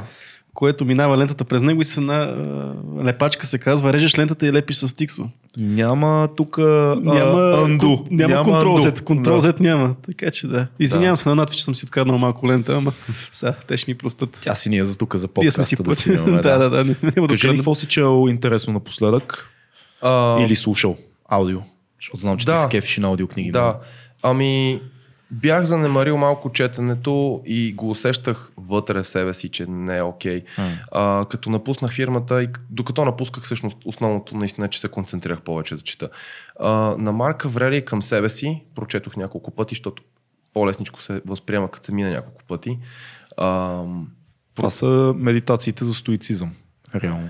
Да, Да. и това са книги, които нося със себе си на състезание, М. особено като съм сам. Държа настройката, защото има много трудни моменти, които изобщо са преди състезанието, докато пътуваш и така нататък. Аз искам да чувствам, че някакво ме бутне. Разкажи ни за тази книга малко повече. М- Философията фактически на стоицизма е изразена през мислите на Марка Врели в книга, която той е написал към себе си, за да не забравя кой е, предполагам, за да не забравя едни истини, които той разбира в живота си, просто си ги е записал фактически, за да си ги припомня. А, и те са свързани с а, простотата на събитията в живота и всъщност как, как упростяваш фактически събитията в живота ти, за да можеш да придобиеш една справка с реалността винаги. Значи ти трябва да можеш да кооперираш с реалността винаги. Това значи, че имаш добър грип над живота. Не бива да те надвива реалността. И реалността е сурова. Тя не е направена да ни се хареса. Тя е направена да ни затрудни и накрая да ни вземе живота. Нали така? И въпросът е, че в философията на, на, на стоицизма е как да оставаш непроменяем? Как да оставаш... Нали, много пъти си ми казвали хората на мене, не се променя, се променя и така си екстра. Нали, и, за някакви... и аз разбирам защо ти го казват, защото те не искат, те искат да видят как запазваш това, което си ти, това, което те прави теб, което хората си го губят. И съответно, просто подходът ти в различни житейски ситуации да произлиза от основното, нали, не, не оставяй, не връчвай контрола на събитието. Контрола е в тебе, на твоите емоции, на твоите мисли, на твоите чувства, на твоите възприятия.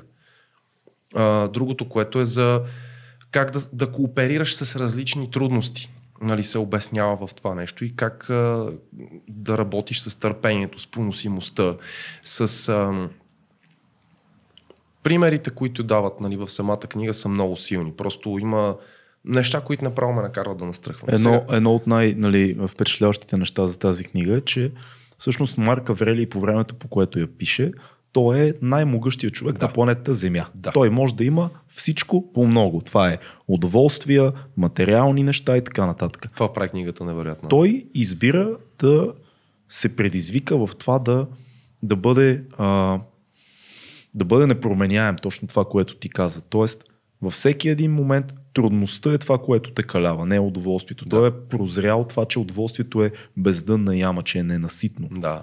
И, и уникална книга, аз също съм я чел, мисля, че два пъти даже. А, Стоицизма е брутална философия, ние с тебе сме си говорили доста за това, даже мислихме отделен подкаст да, да направим за стоицизъм. Което пак не пречи, може да си го направим. Това ли Може. може да се каже, че в момента ти е на столната книга, защото така не, не, а, след като прочетох нея, фактически на Джоко Уилинг два пъти слушах Extreme Ownership. О, това е супер, кажи ни. А, Надъхай ни. Ами, те много от нещата ги говорят и в подкастовете, но самата книга е е прочетена от самия Джоко М. и от фактически негов колега. Те, те двамата, които са не, м- по имена не ги знам, Еко, но Еко Чарлз. н- не е един друг. Good evening, Еко. Good evening.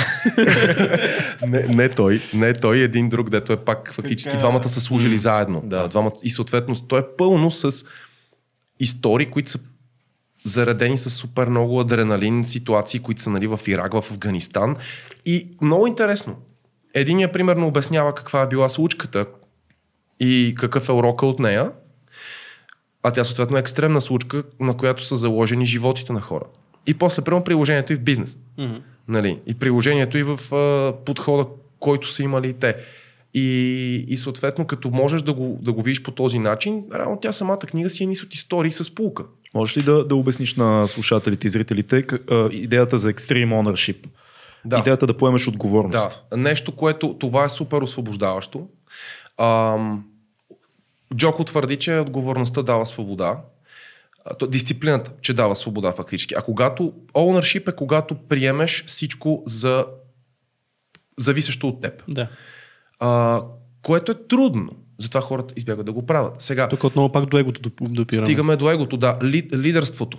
Лидерството иска манипулация на чуждото его, иска манипулация на твоето собствено и иска а, да намериш вътре в себе си начин за каузата, за която вярваш ти, да успееш да обединиш хората. И, и съответно, едно нещо, което е хубаво човек да преглътне в себе си, нали, е, че хората около теб, всеки един от тях те превъзхожда с нещо. Всеки един от тях може да ти служи за нещо и ти може да му служиш за нещо друго. Това е много хубаво да го разберем, защото това ни събира. И когато работиме заедно за нещо, когато това е първоначалната ти мисъл, ти търсиш начин, под който чрез уважение, чрез манипулация и чрез а, различни похвати, които са и обяснени в самата книга, да създадеш резултат, който да е положителен за всички. И съответно да научиш нещо в процеса. И много пъти усещането за прогрес всъщност не е ето аз съм прав. Усещането е хм, тук сбърках и е редно да постъпа по този и този начин, нали, да го премислиш и съответно да действаш следващия път, да пробваш някакви неща, които са свързани с, точно с манипулацията на хората и тяхното его. Причината да прочета тази книга до голяма степен е да бъда по-добър лидер. Мгм. А, нали, стрема се към това нещо, защото аз така или иначе съм в тази позиция, по-добре да правя по-добре, да, да, да, да го върша по-добре. Сега другото, което е Extreme Ownership, идеята е, когато нещо се случи, къде е твоята отговорност? Потърси я. Не дей да, Да, търсиш. да. Това пак е с... Оправдание, не дей да търси търсиш. Примерно, нали, сега а, Фил примерно ще излезе, ще бутне нещо, ще падне. Той ли е виновен, че примерно чашата ми е паднала, ако мина от тук, или аз, че съм я сложил там? Той е бутнал, той е щупил, нали така? Но и първата ми реакция, ако тази чаша е супер скъпа и някой от нас трябва да плаща за нея, може да е, нали, Фил, Ще- Фил, що щупи чашата? щупи, е, не, Да. той щупи, ето, върнете камерите, той Да. ще я плати. Нали, но друг, другото, което е, аз съм виновен, че я сложих там. Ако няма бях сложил там, Фил нямаше да я бутне. Това е философията. М. И съответно, това дава пауър. Това може и да, може и да те, нали, звучи като все едно сам да се подхлъзнеш за някои неща, но всъщност, когато намериш начин да си връчиш отговорност, Ставаш по-внимателен за и всяко силен, нещо. и по-силен. И по-силен. Аз, аз също зачетох част от а, тази книга и много ми промени виждането. А всъщност това са неща, които всеки знае Да. за себе си, според мен. Обаче, когато ти се кажат и ти дадат, ти се дадат примери за това защо работи това нещо, е много, много ценно. И аз също- гледам да сега в момента зачетох нали, част от нея, ще я дочета със сигурност, но много ми промени, много ми промени виждането за нещата и наистина много ценна книга. Той дава един много, много як пример в нея. Той казва, когато аз съм а, а, шефа и ти си служителя и, и ти не се представяш добре в работата ти, аз те викам в офиса и въпроса, а, въпроса, който трябва да ти задам не е що си зле, а аз какво не обясних добре, може би, за твоята работа или какво не ти дадох като база или къде бъркам аз в това твоя перформанс да е зле. И, и това е супер пример. Колко хора познаваш, които са, имат бизнес или нещо, което ще направят така? Не, не познавам. Много малко. И, и нещо, което на, на някои хора им отбягва.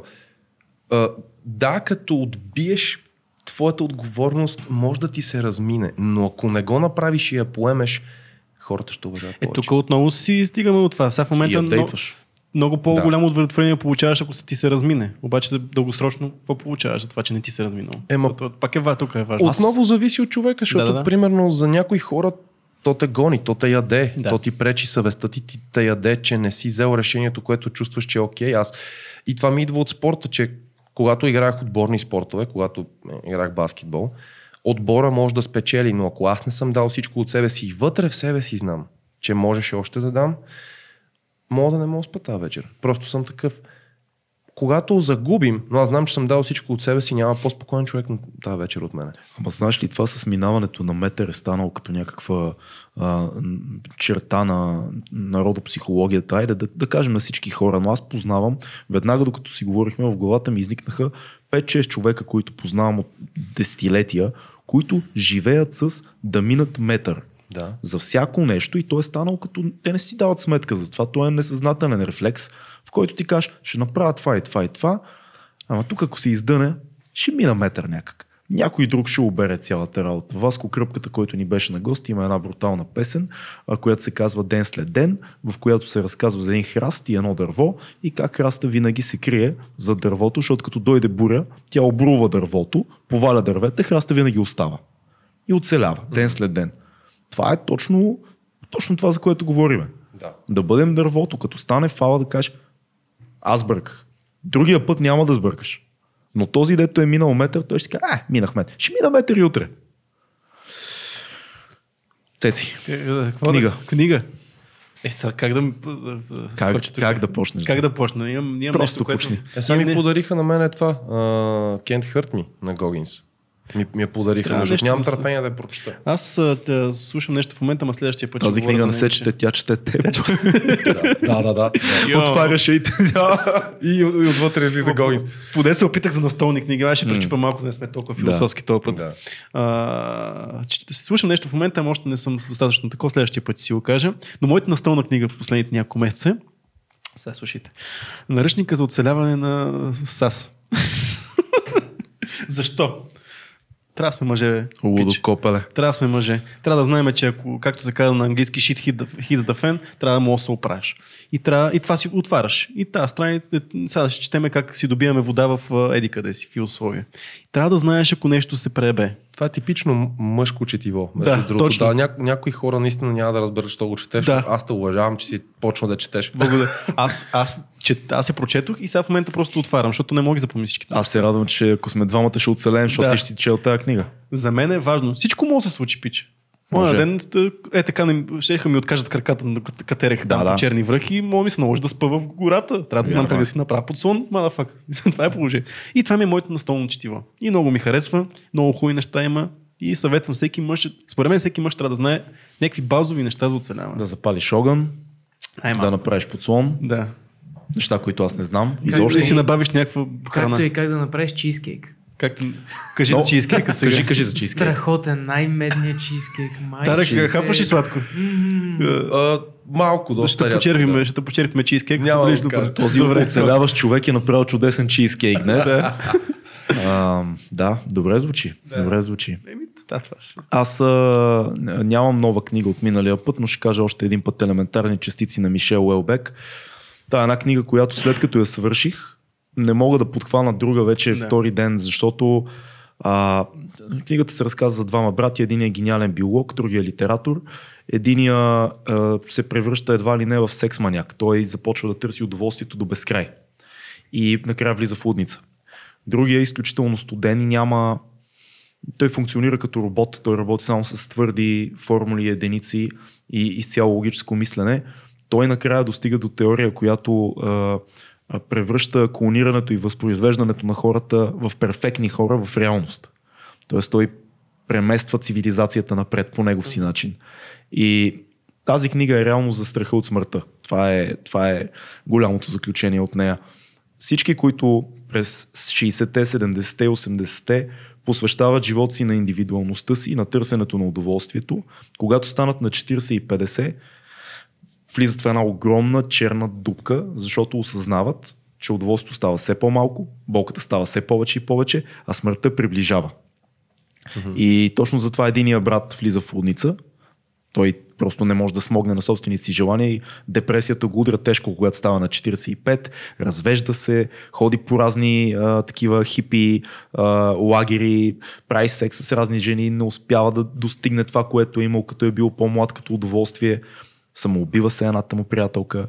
Другия точно обратното. Той вижда цялото това а, тързание и казва нещо трябва да се направи. Ние трябва да спреме да бъдем индивидуалисти в толкова крайна степен. И започва да работи върху клонирането на хората в един по-съвършен вид.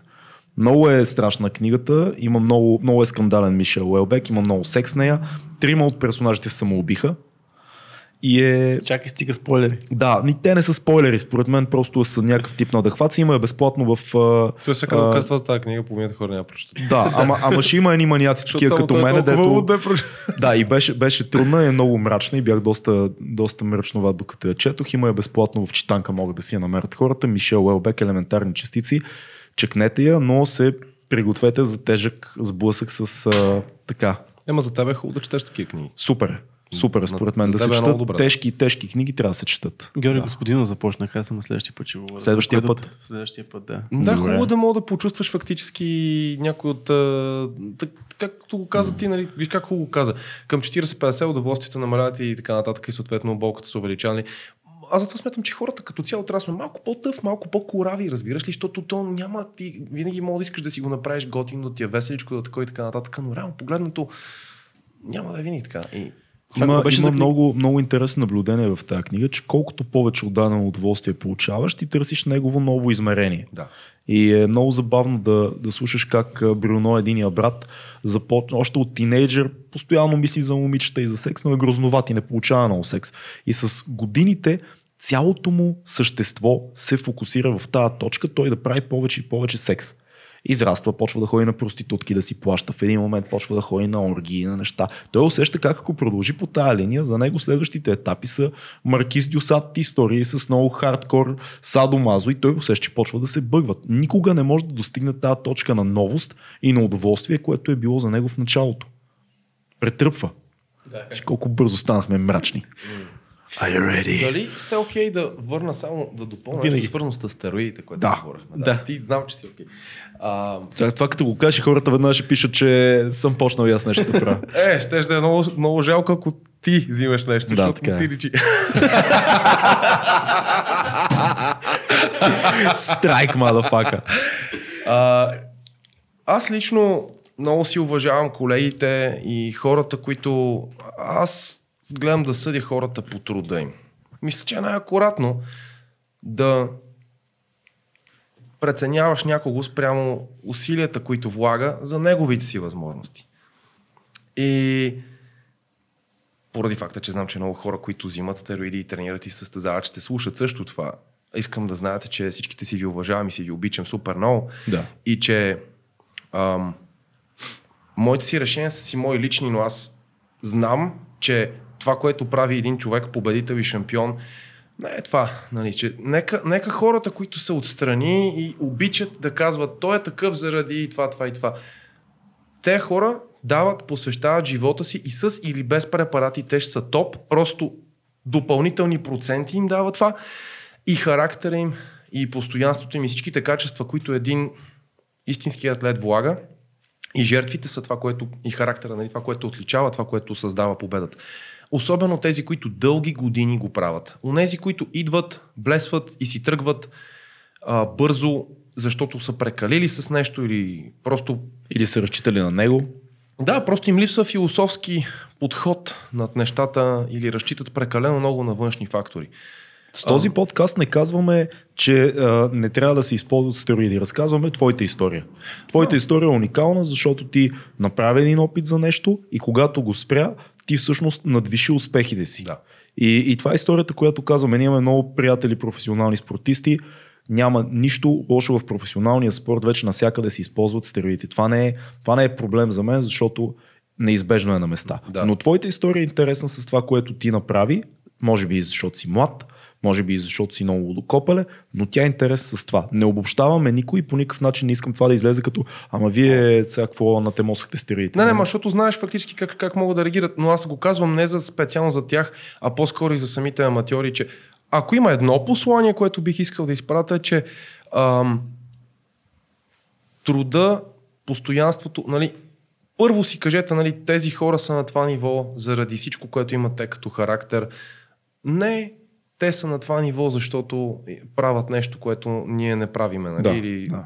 Просто нали, от към препарати и така нататък. Не са препаратите, характерите на тези хора са. Душите им и собствените им разговори в техните собствени глави са това, което ги качва на подиумите. И, и за много от тях и генетична предразположеност. Да. Най-големите спортисти в света знаеш, че това не е Не всеки може да бъде, колкото и да се труди, може да стане топ спортист в света. Има си да. генетична предразположеност, има хъс, има верни обстоятелства. Един Майк Тайсън знаем много добре попада на един от най-легендарните боксови треньори, още като е хлапе. Да. А, а Май, Майкъл Фелпс има тялото на, на някаква, някаква Майкъл амфибия. Фелпс не е човек, според мен. И аз така мисля. Да. А едно филмче, да кажем, което ти е направило впечатление скоро? Минало много кино не съм гледал, но последно гледах Жокера. Какво мислиш? Втори подкаст. Трети вече даже. Какво мисля за филма? Ми, смятам, че е невероятен смисъл страхотен. А на мен, на мен много ми хареса колко е дарк и как фокуса е върху а, защо злодея е злодей. М. Как се става злодей? Нали, просто излиза се от а, представата за... Нали, вли- влизаме в ментал illness и депресия молда, който фактически така или иначе е толкова нашумял напоследък и създаваме един злодей, който е изцяло оформен от а, собствените си со, проблемите му със себе си, изцяло оформено това и съответно как ние го, нали, как обществото го създава и съответно той как по какъв начин рефлектира върху обществото и съответно играта на този актьор е страхотна, според мен. Да. Но толкова за моите...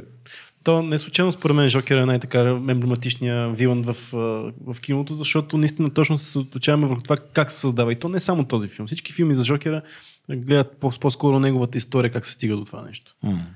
Ако... А той не е, няма кой. Мисля, той е много зъл, ама всъщност няма някакви специални. Не го прави нещо специално. това, че е за история. Психологическа история. и Винаги това го е правил. То кабел ще ме побърка вече в цел подкаст. Имаш ли филмче? А, да. Говорихме си преди колко време си говорихме, кога си, с кой си говорихме, вече не помна. И изгледах пак The Hustler с Пол Нюман. Филма е ч- ши- с 40 и някоя година. Това е историята на Фаст Еди Фелпс, който е един от легендарните играчи на, на билярд, а, който се копчва в един легендарен сблъсък няколко дни, играе с Миннесота Фец, играят билярд, за да докажат кой е по-добрия. И седат в клуба общо дето с дни и нощи, без да спират да играят билярд. Просто си докажат, че един е по-добър от другия. М, мисля, че е 70-те години филма, не е 40-те. Не, е- не е с 40. По-рано ли? е? Да, 39-та мисля, че. Вау. Да. А, А аз, филмче? аз отдавна се каня да го гледам да хъсвер, между другото. Моя филм е нещо, което не съм гледал още, но днеска гледах за него. А, а, новия филм на Скорсезе. А, The Irishman, Ирландеца. Мартин Скорсезе, финансиран от Netflix, забележи. Нито една компания не му даде пари за този филм голяма, нито едно студио. Това е най-високо бюджетният, мисля, филм на Скорсезе до сега. 160 милиона струва. Филма е с Робърт Дениро и Ал Пачино и Джон Пеши и предстои да излезе сега. Всички казват, че е брутален. Ще излезе от Netflix. Мисля, че скоро е премиерата. А, има 40 локации, мисля, че имаше филма. Филма е за, за Джимми Хофа и ирландеца, който става дясната ръка. Той става убиец на Джимми Хофа, но е а, с- а, 50-те години, мафия, синдикати. Джимми Хофа, знаеш, че е човека, който започва да прави да извършва промените в синдикалните движения в Штатите. А, много, много сериозно нещо. Гледах трейлера днеска и настръхнах, защото това е чист Мартин Скорсезе в топ фака на форма. Само трейлера като гледах и като видях тия изроди и, и, и Пеши, и Пачино, и Дениро, и просто мамата си голям филм, Само, се да много само да се правя 61-а наистина прав си. Аз какво се говоря, Пол Нюман беше жив до преди няколко години. Да. Да, извинявам Ако е се. било 61. 40-те, трябва да е бил на 20 тогава. Да, точно. Да. Той На, на, на 15. беше малък. малък. Да, както и Да. да. е. Да. Супер. А, супер. Събитие, нещо, което предстои за тебе. А нали казах, след 20 дена съм на световна купа, най-голямото. В момента това ми е, когато наближава голямо състезание, идеята, че в главата ми наистина от само себе си почва да се урязват всички други неща, които имат значение. Знаеме кога да те поканим. Да. Много сме верно. Другия, под, другия подкаст го искам черно-бяли годивник, Тарек. Не, но а, нали, освен тези събития, а, реално сега получих и а, от един приятел ключ за зала, в която мога да свободно да вода кондиционни тренировки, стронгмен да си правя и фактически нещата започват да придобиват доста по-професионален вид и съм наистина вълнувам се за следващите години. Мога да кажа, че а, нещо за потиснатите хора, не винаги живота върви с един и същ ритъм, определено не е така. И когато ти се струва, че изоставаш, има и предвид, че ако се концентрират усилията ти в определен период от време, за кратък период от време. Имам чувство, че за една година наваксах за три. В смисъл като събитие, да. Имам чувство, че наистина за една година наваксах като за три. Беше много тежко и много трудно, но определено, определено не чувствам по някакъв начин, че изоставам в каквото и да било направление. А имаше момент, в който го усещах и това беше момента, в който осъзнах, нали, че не съм състезавал от известно време на голяма сцена. И когато искаш това да правиш с живота си, не ти стига просто да се готвиш. Ние, да си Ние, ние имаме общо събитие. Общо събитие, да. Давай, кажи го ти, давай. 2200 приключва с Собор Октобър. Изкарахме цял Иска. месец. Точно така. Невероятно е просто. Тарек изкара. не, ни беше, не ни беше трудно Не изобщо. ни беше трудно, да. Но решихме да го отпразнуваме. По български. И, да чак се сега, преди това да кажем. Какво да, го- това да казваме? Добре това е най-важното. Добре ли беше? Бе, супер беше, чакай, това ще, ще правим ретроспекция по-нататък. Ще имаме ли? Сигурно. Е, добре, ви ти какво, какво каза? Не беше трудно. Обаче, нали, всъщност идеята беше, че вие вече имате популярност, която фактически дава пример на някакви хора. И вие Това беше по-ценно Това беше много по-ценно. Много по-ценно от това, че на вас може да не ви е трудно, ама на някои хора им е безобразно трудно. И само като ви гледат, че го правите и съответно те се чувстват част от нещо и това им помага. Някои хора имат нужда да се чувстват част от нещо, за да вършат нещо. Няма нищо лошо, това може би е някакъв стартинг point, но е хубаво, че има такива хора като вас, които могат да го направят, нали, кажеш не е трудно, защото и за мен има много неща, които мога да кажа, е, това не е трудно. Но когато обърнеш внимание на хората, на които това им е трудно, и им помогнеш, дадеш им тулкита, на инструментите, с които ти си взимал някакви решения и си правил някакви неща за себе си, за да можеш да живееш по-пълноценно, определено е добре. Определено е добре. На вас може да ви е било лесно, но имало хора, на които им било по-трудно, а за вас също би трябвало да е аз това по-ценно си това. мисля, че за нас беше толкова лесно, по проста причина, че тия хора читаха за нас. Поне аз за себе си говоря. Да. Аз не мога, не, не мога да си позволя да направя нещо, да примерно да изпия една бира, като знам, че тия хора, нали, аз съм поел тази инициатива по някакъв начин. Да, абсолютно. А, и аз ако го направя, е супер тъпо, човек. Смисъл, супер тъпо е. Да, ама това е твоята лична отговорност Да, към себе така си. е, ти, така е. го, ти, се, ти се съдиш за сам себе себе си да, да. да. И- Тебе ще ти и- е тъпо да се снимаш е- безалкохолната бира, па да не се окаже безалкохол. Точно така, ще е. Интересното е, че хората имат нужда от комюнити, имат нужда от общество, в което заедно да правят нещо, което е трудно. И това улеснява задачата. Ти знаеш, днеска ми е тегаво да не пия или еди какво си, но влизам в групата и виждам, че още 200 откачалки го правят заедно с мен е това нещо. И единия си е снимал забавно клипче, другия си е направил снимка, третия се снима от залата там да се поти. И ти си кажеш, мога и аз. Няма да се предам. Пишеш коментар. Какво става, живи ли сте? Но ясно, ден 28, всичко е окей. Не, и основното е, че това, че вие го правите, кара хората да го усещат, че то е тренди, то е кул. Cool. То и е това cool. е основното, което хара хората да правят каквото и да е. Той им се струва фън и ги сплотява, нали? И както казваш ти, за комьюнитито. Аз лично съм го чувствал много пъти. И обаче това е породило в мене способностите и желанието да правя комьюнити. Нали? Това, което съм искал да имам и съм нямал, но да го създам за други хора по някакъв начин. Но определено, когато сме повече, е по-добре. Обикновено българите се обединяваме около алкохола. Този път от, от липсата му на алкохол се обединихме. Дай да си кажем за ивента. 1 а, ноември, петък, а, в канал. Не е наше събитие, не сме купили канал и не сме го взели цялото, но там просто решихме да го направим, защото е яко място. От 8 часа сме там, с част от хората от групата. Просто ще пинеме. По едно, някой, по някой две. повече, някой по-малко. Ти ще изпиеш всички бири в бара, аз знам. Те много са. 300 вида бира има там. Ще успееш с 10% Виж ще как изпиеш. Аз знам, изглежда, че рекламираме бара, ама то всъщност се отвътре идва, защото ние го харесваме. Бара е готин. Да. да са живи и здрави всички. Тарек, благодарим ти много за това, че беше Безкрайно тук. за този подкаст. Стана супер яко. Тарек ще ви отдолу ще оставиме а, Instagram, Facebook и някакви линкове към мас реслинг, за да видят хората за какво е да реч.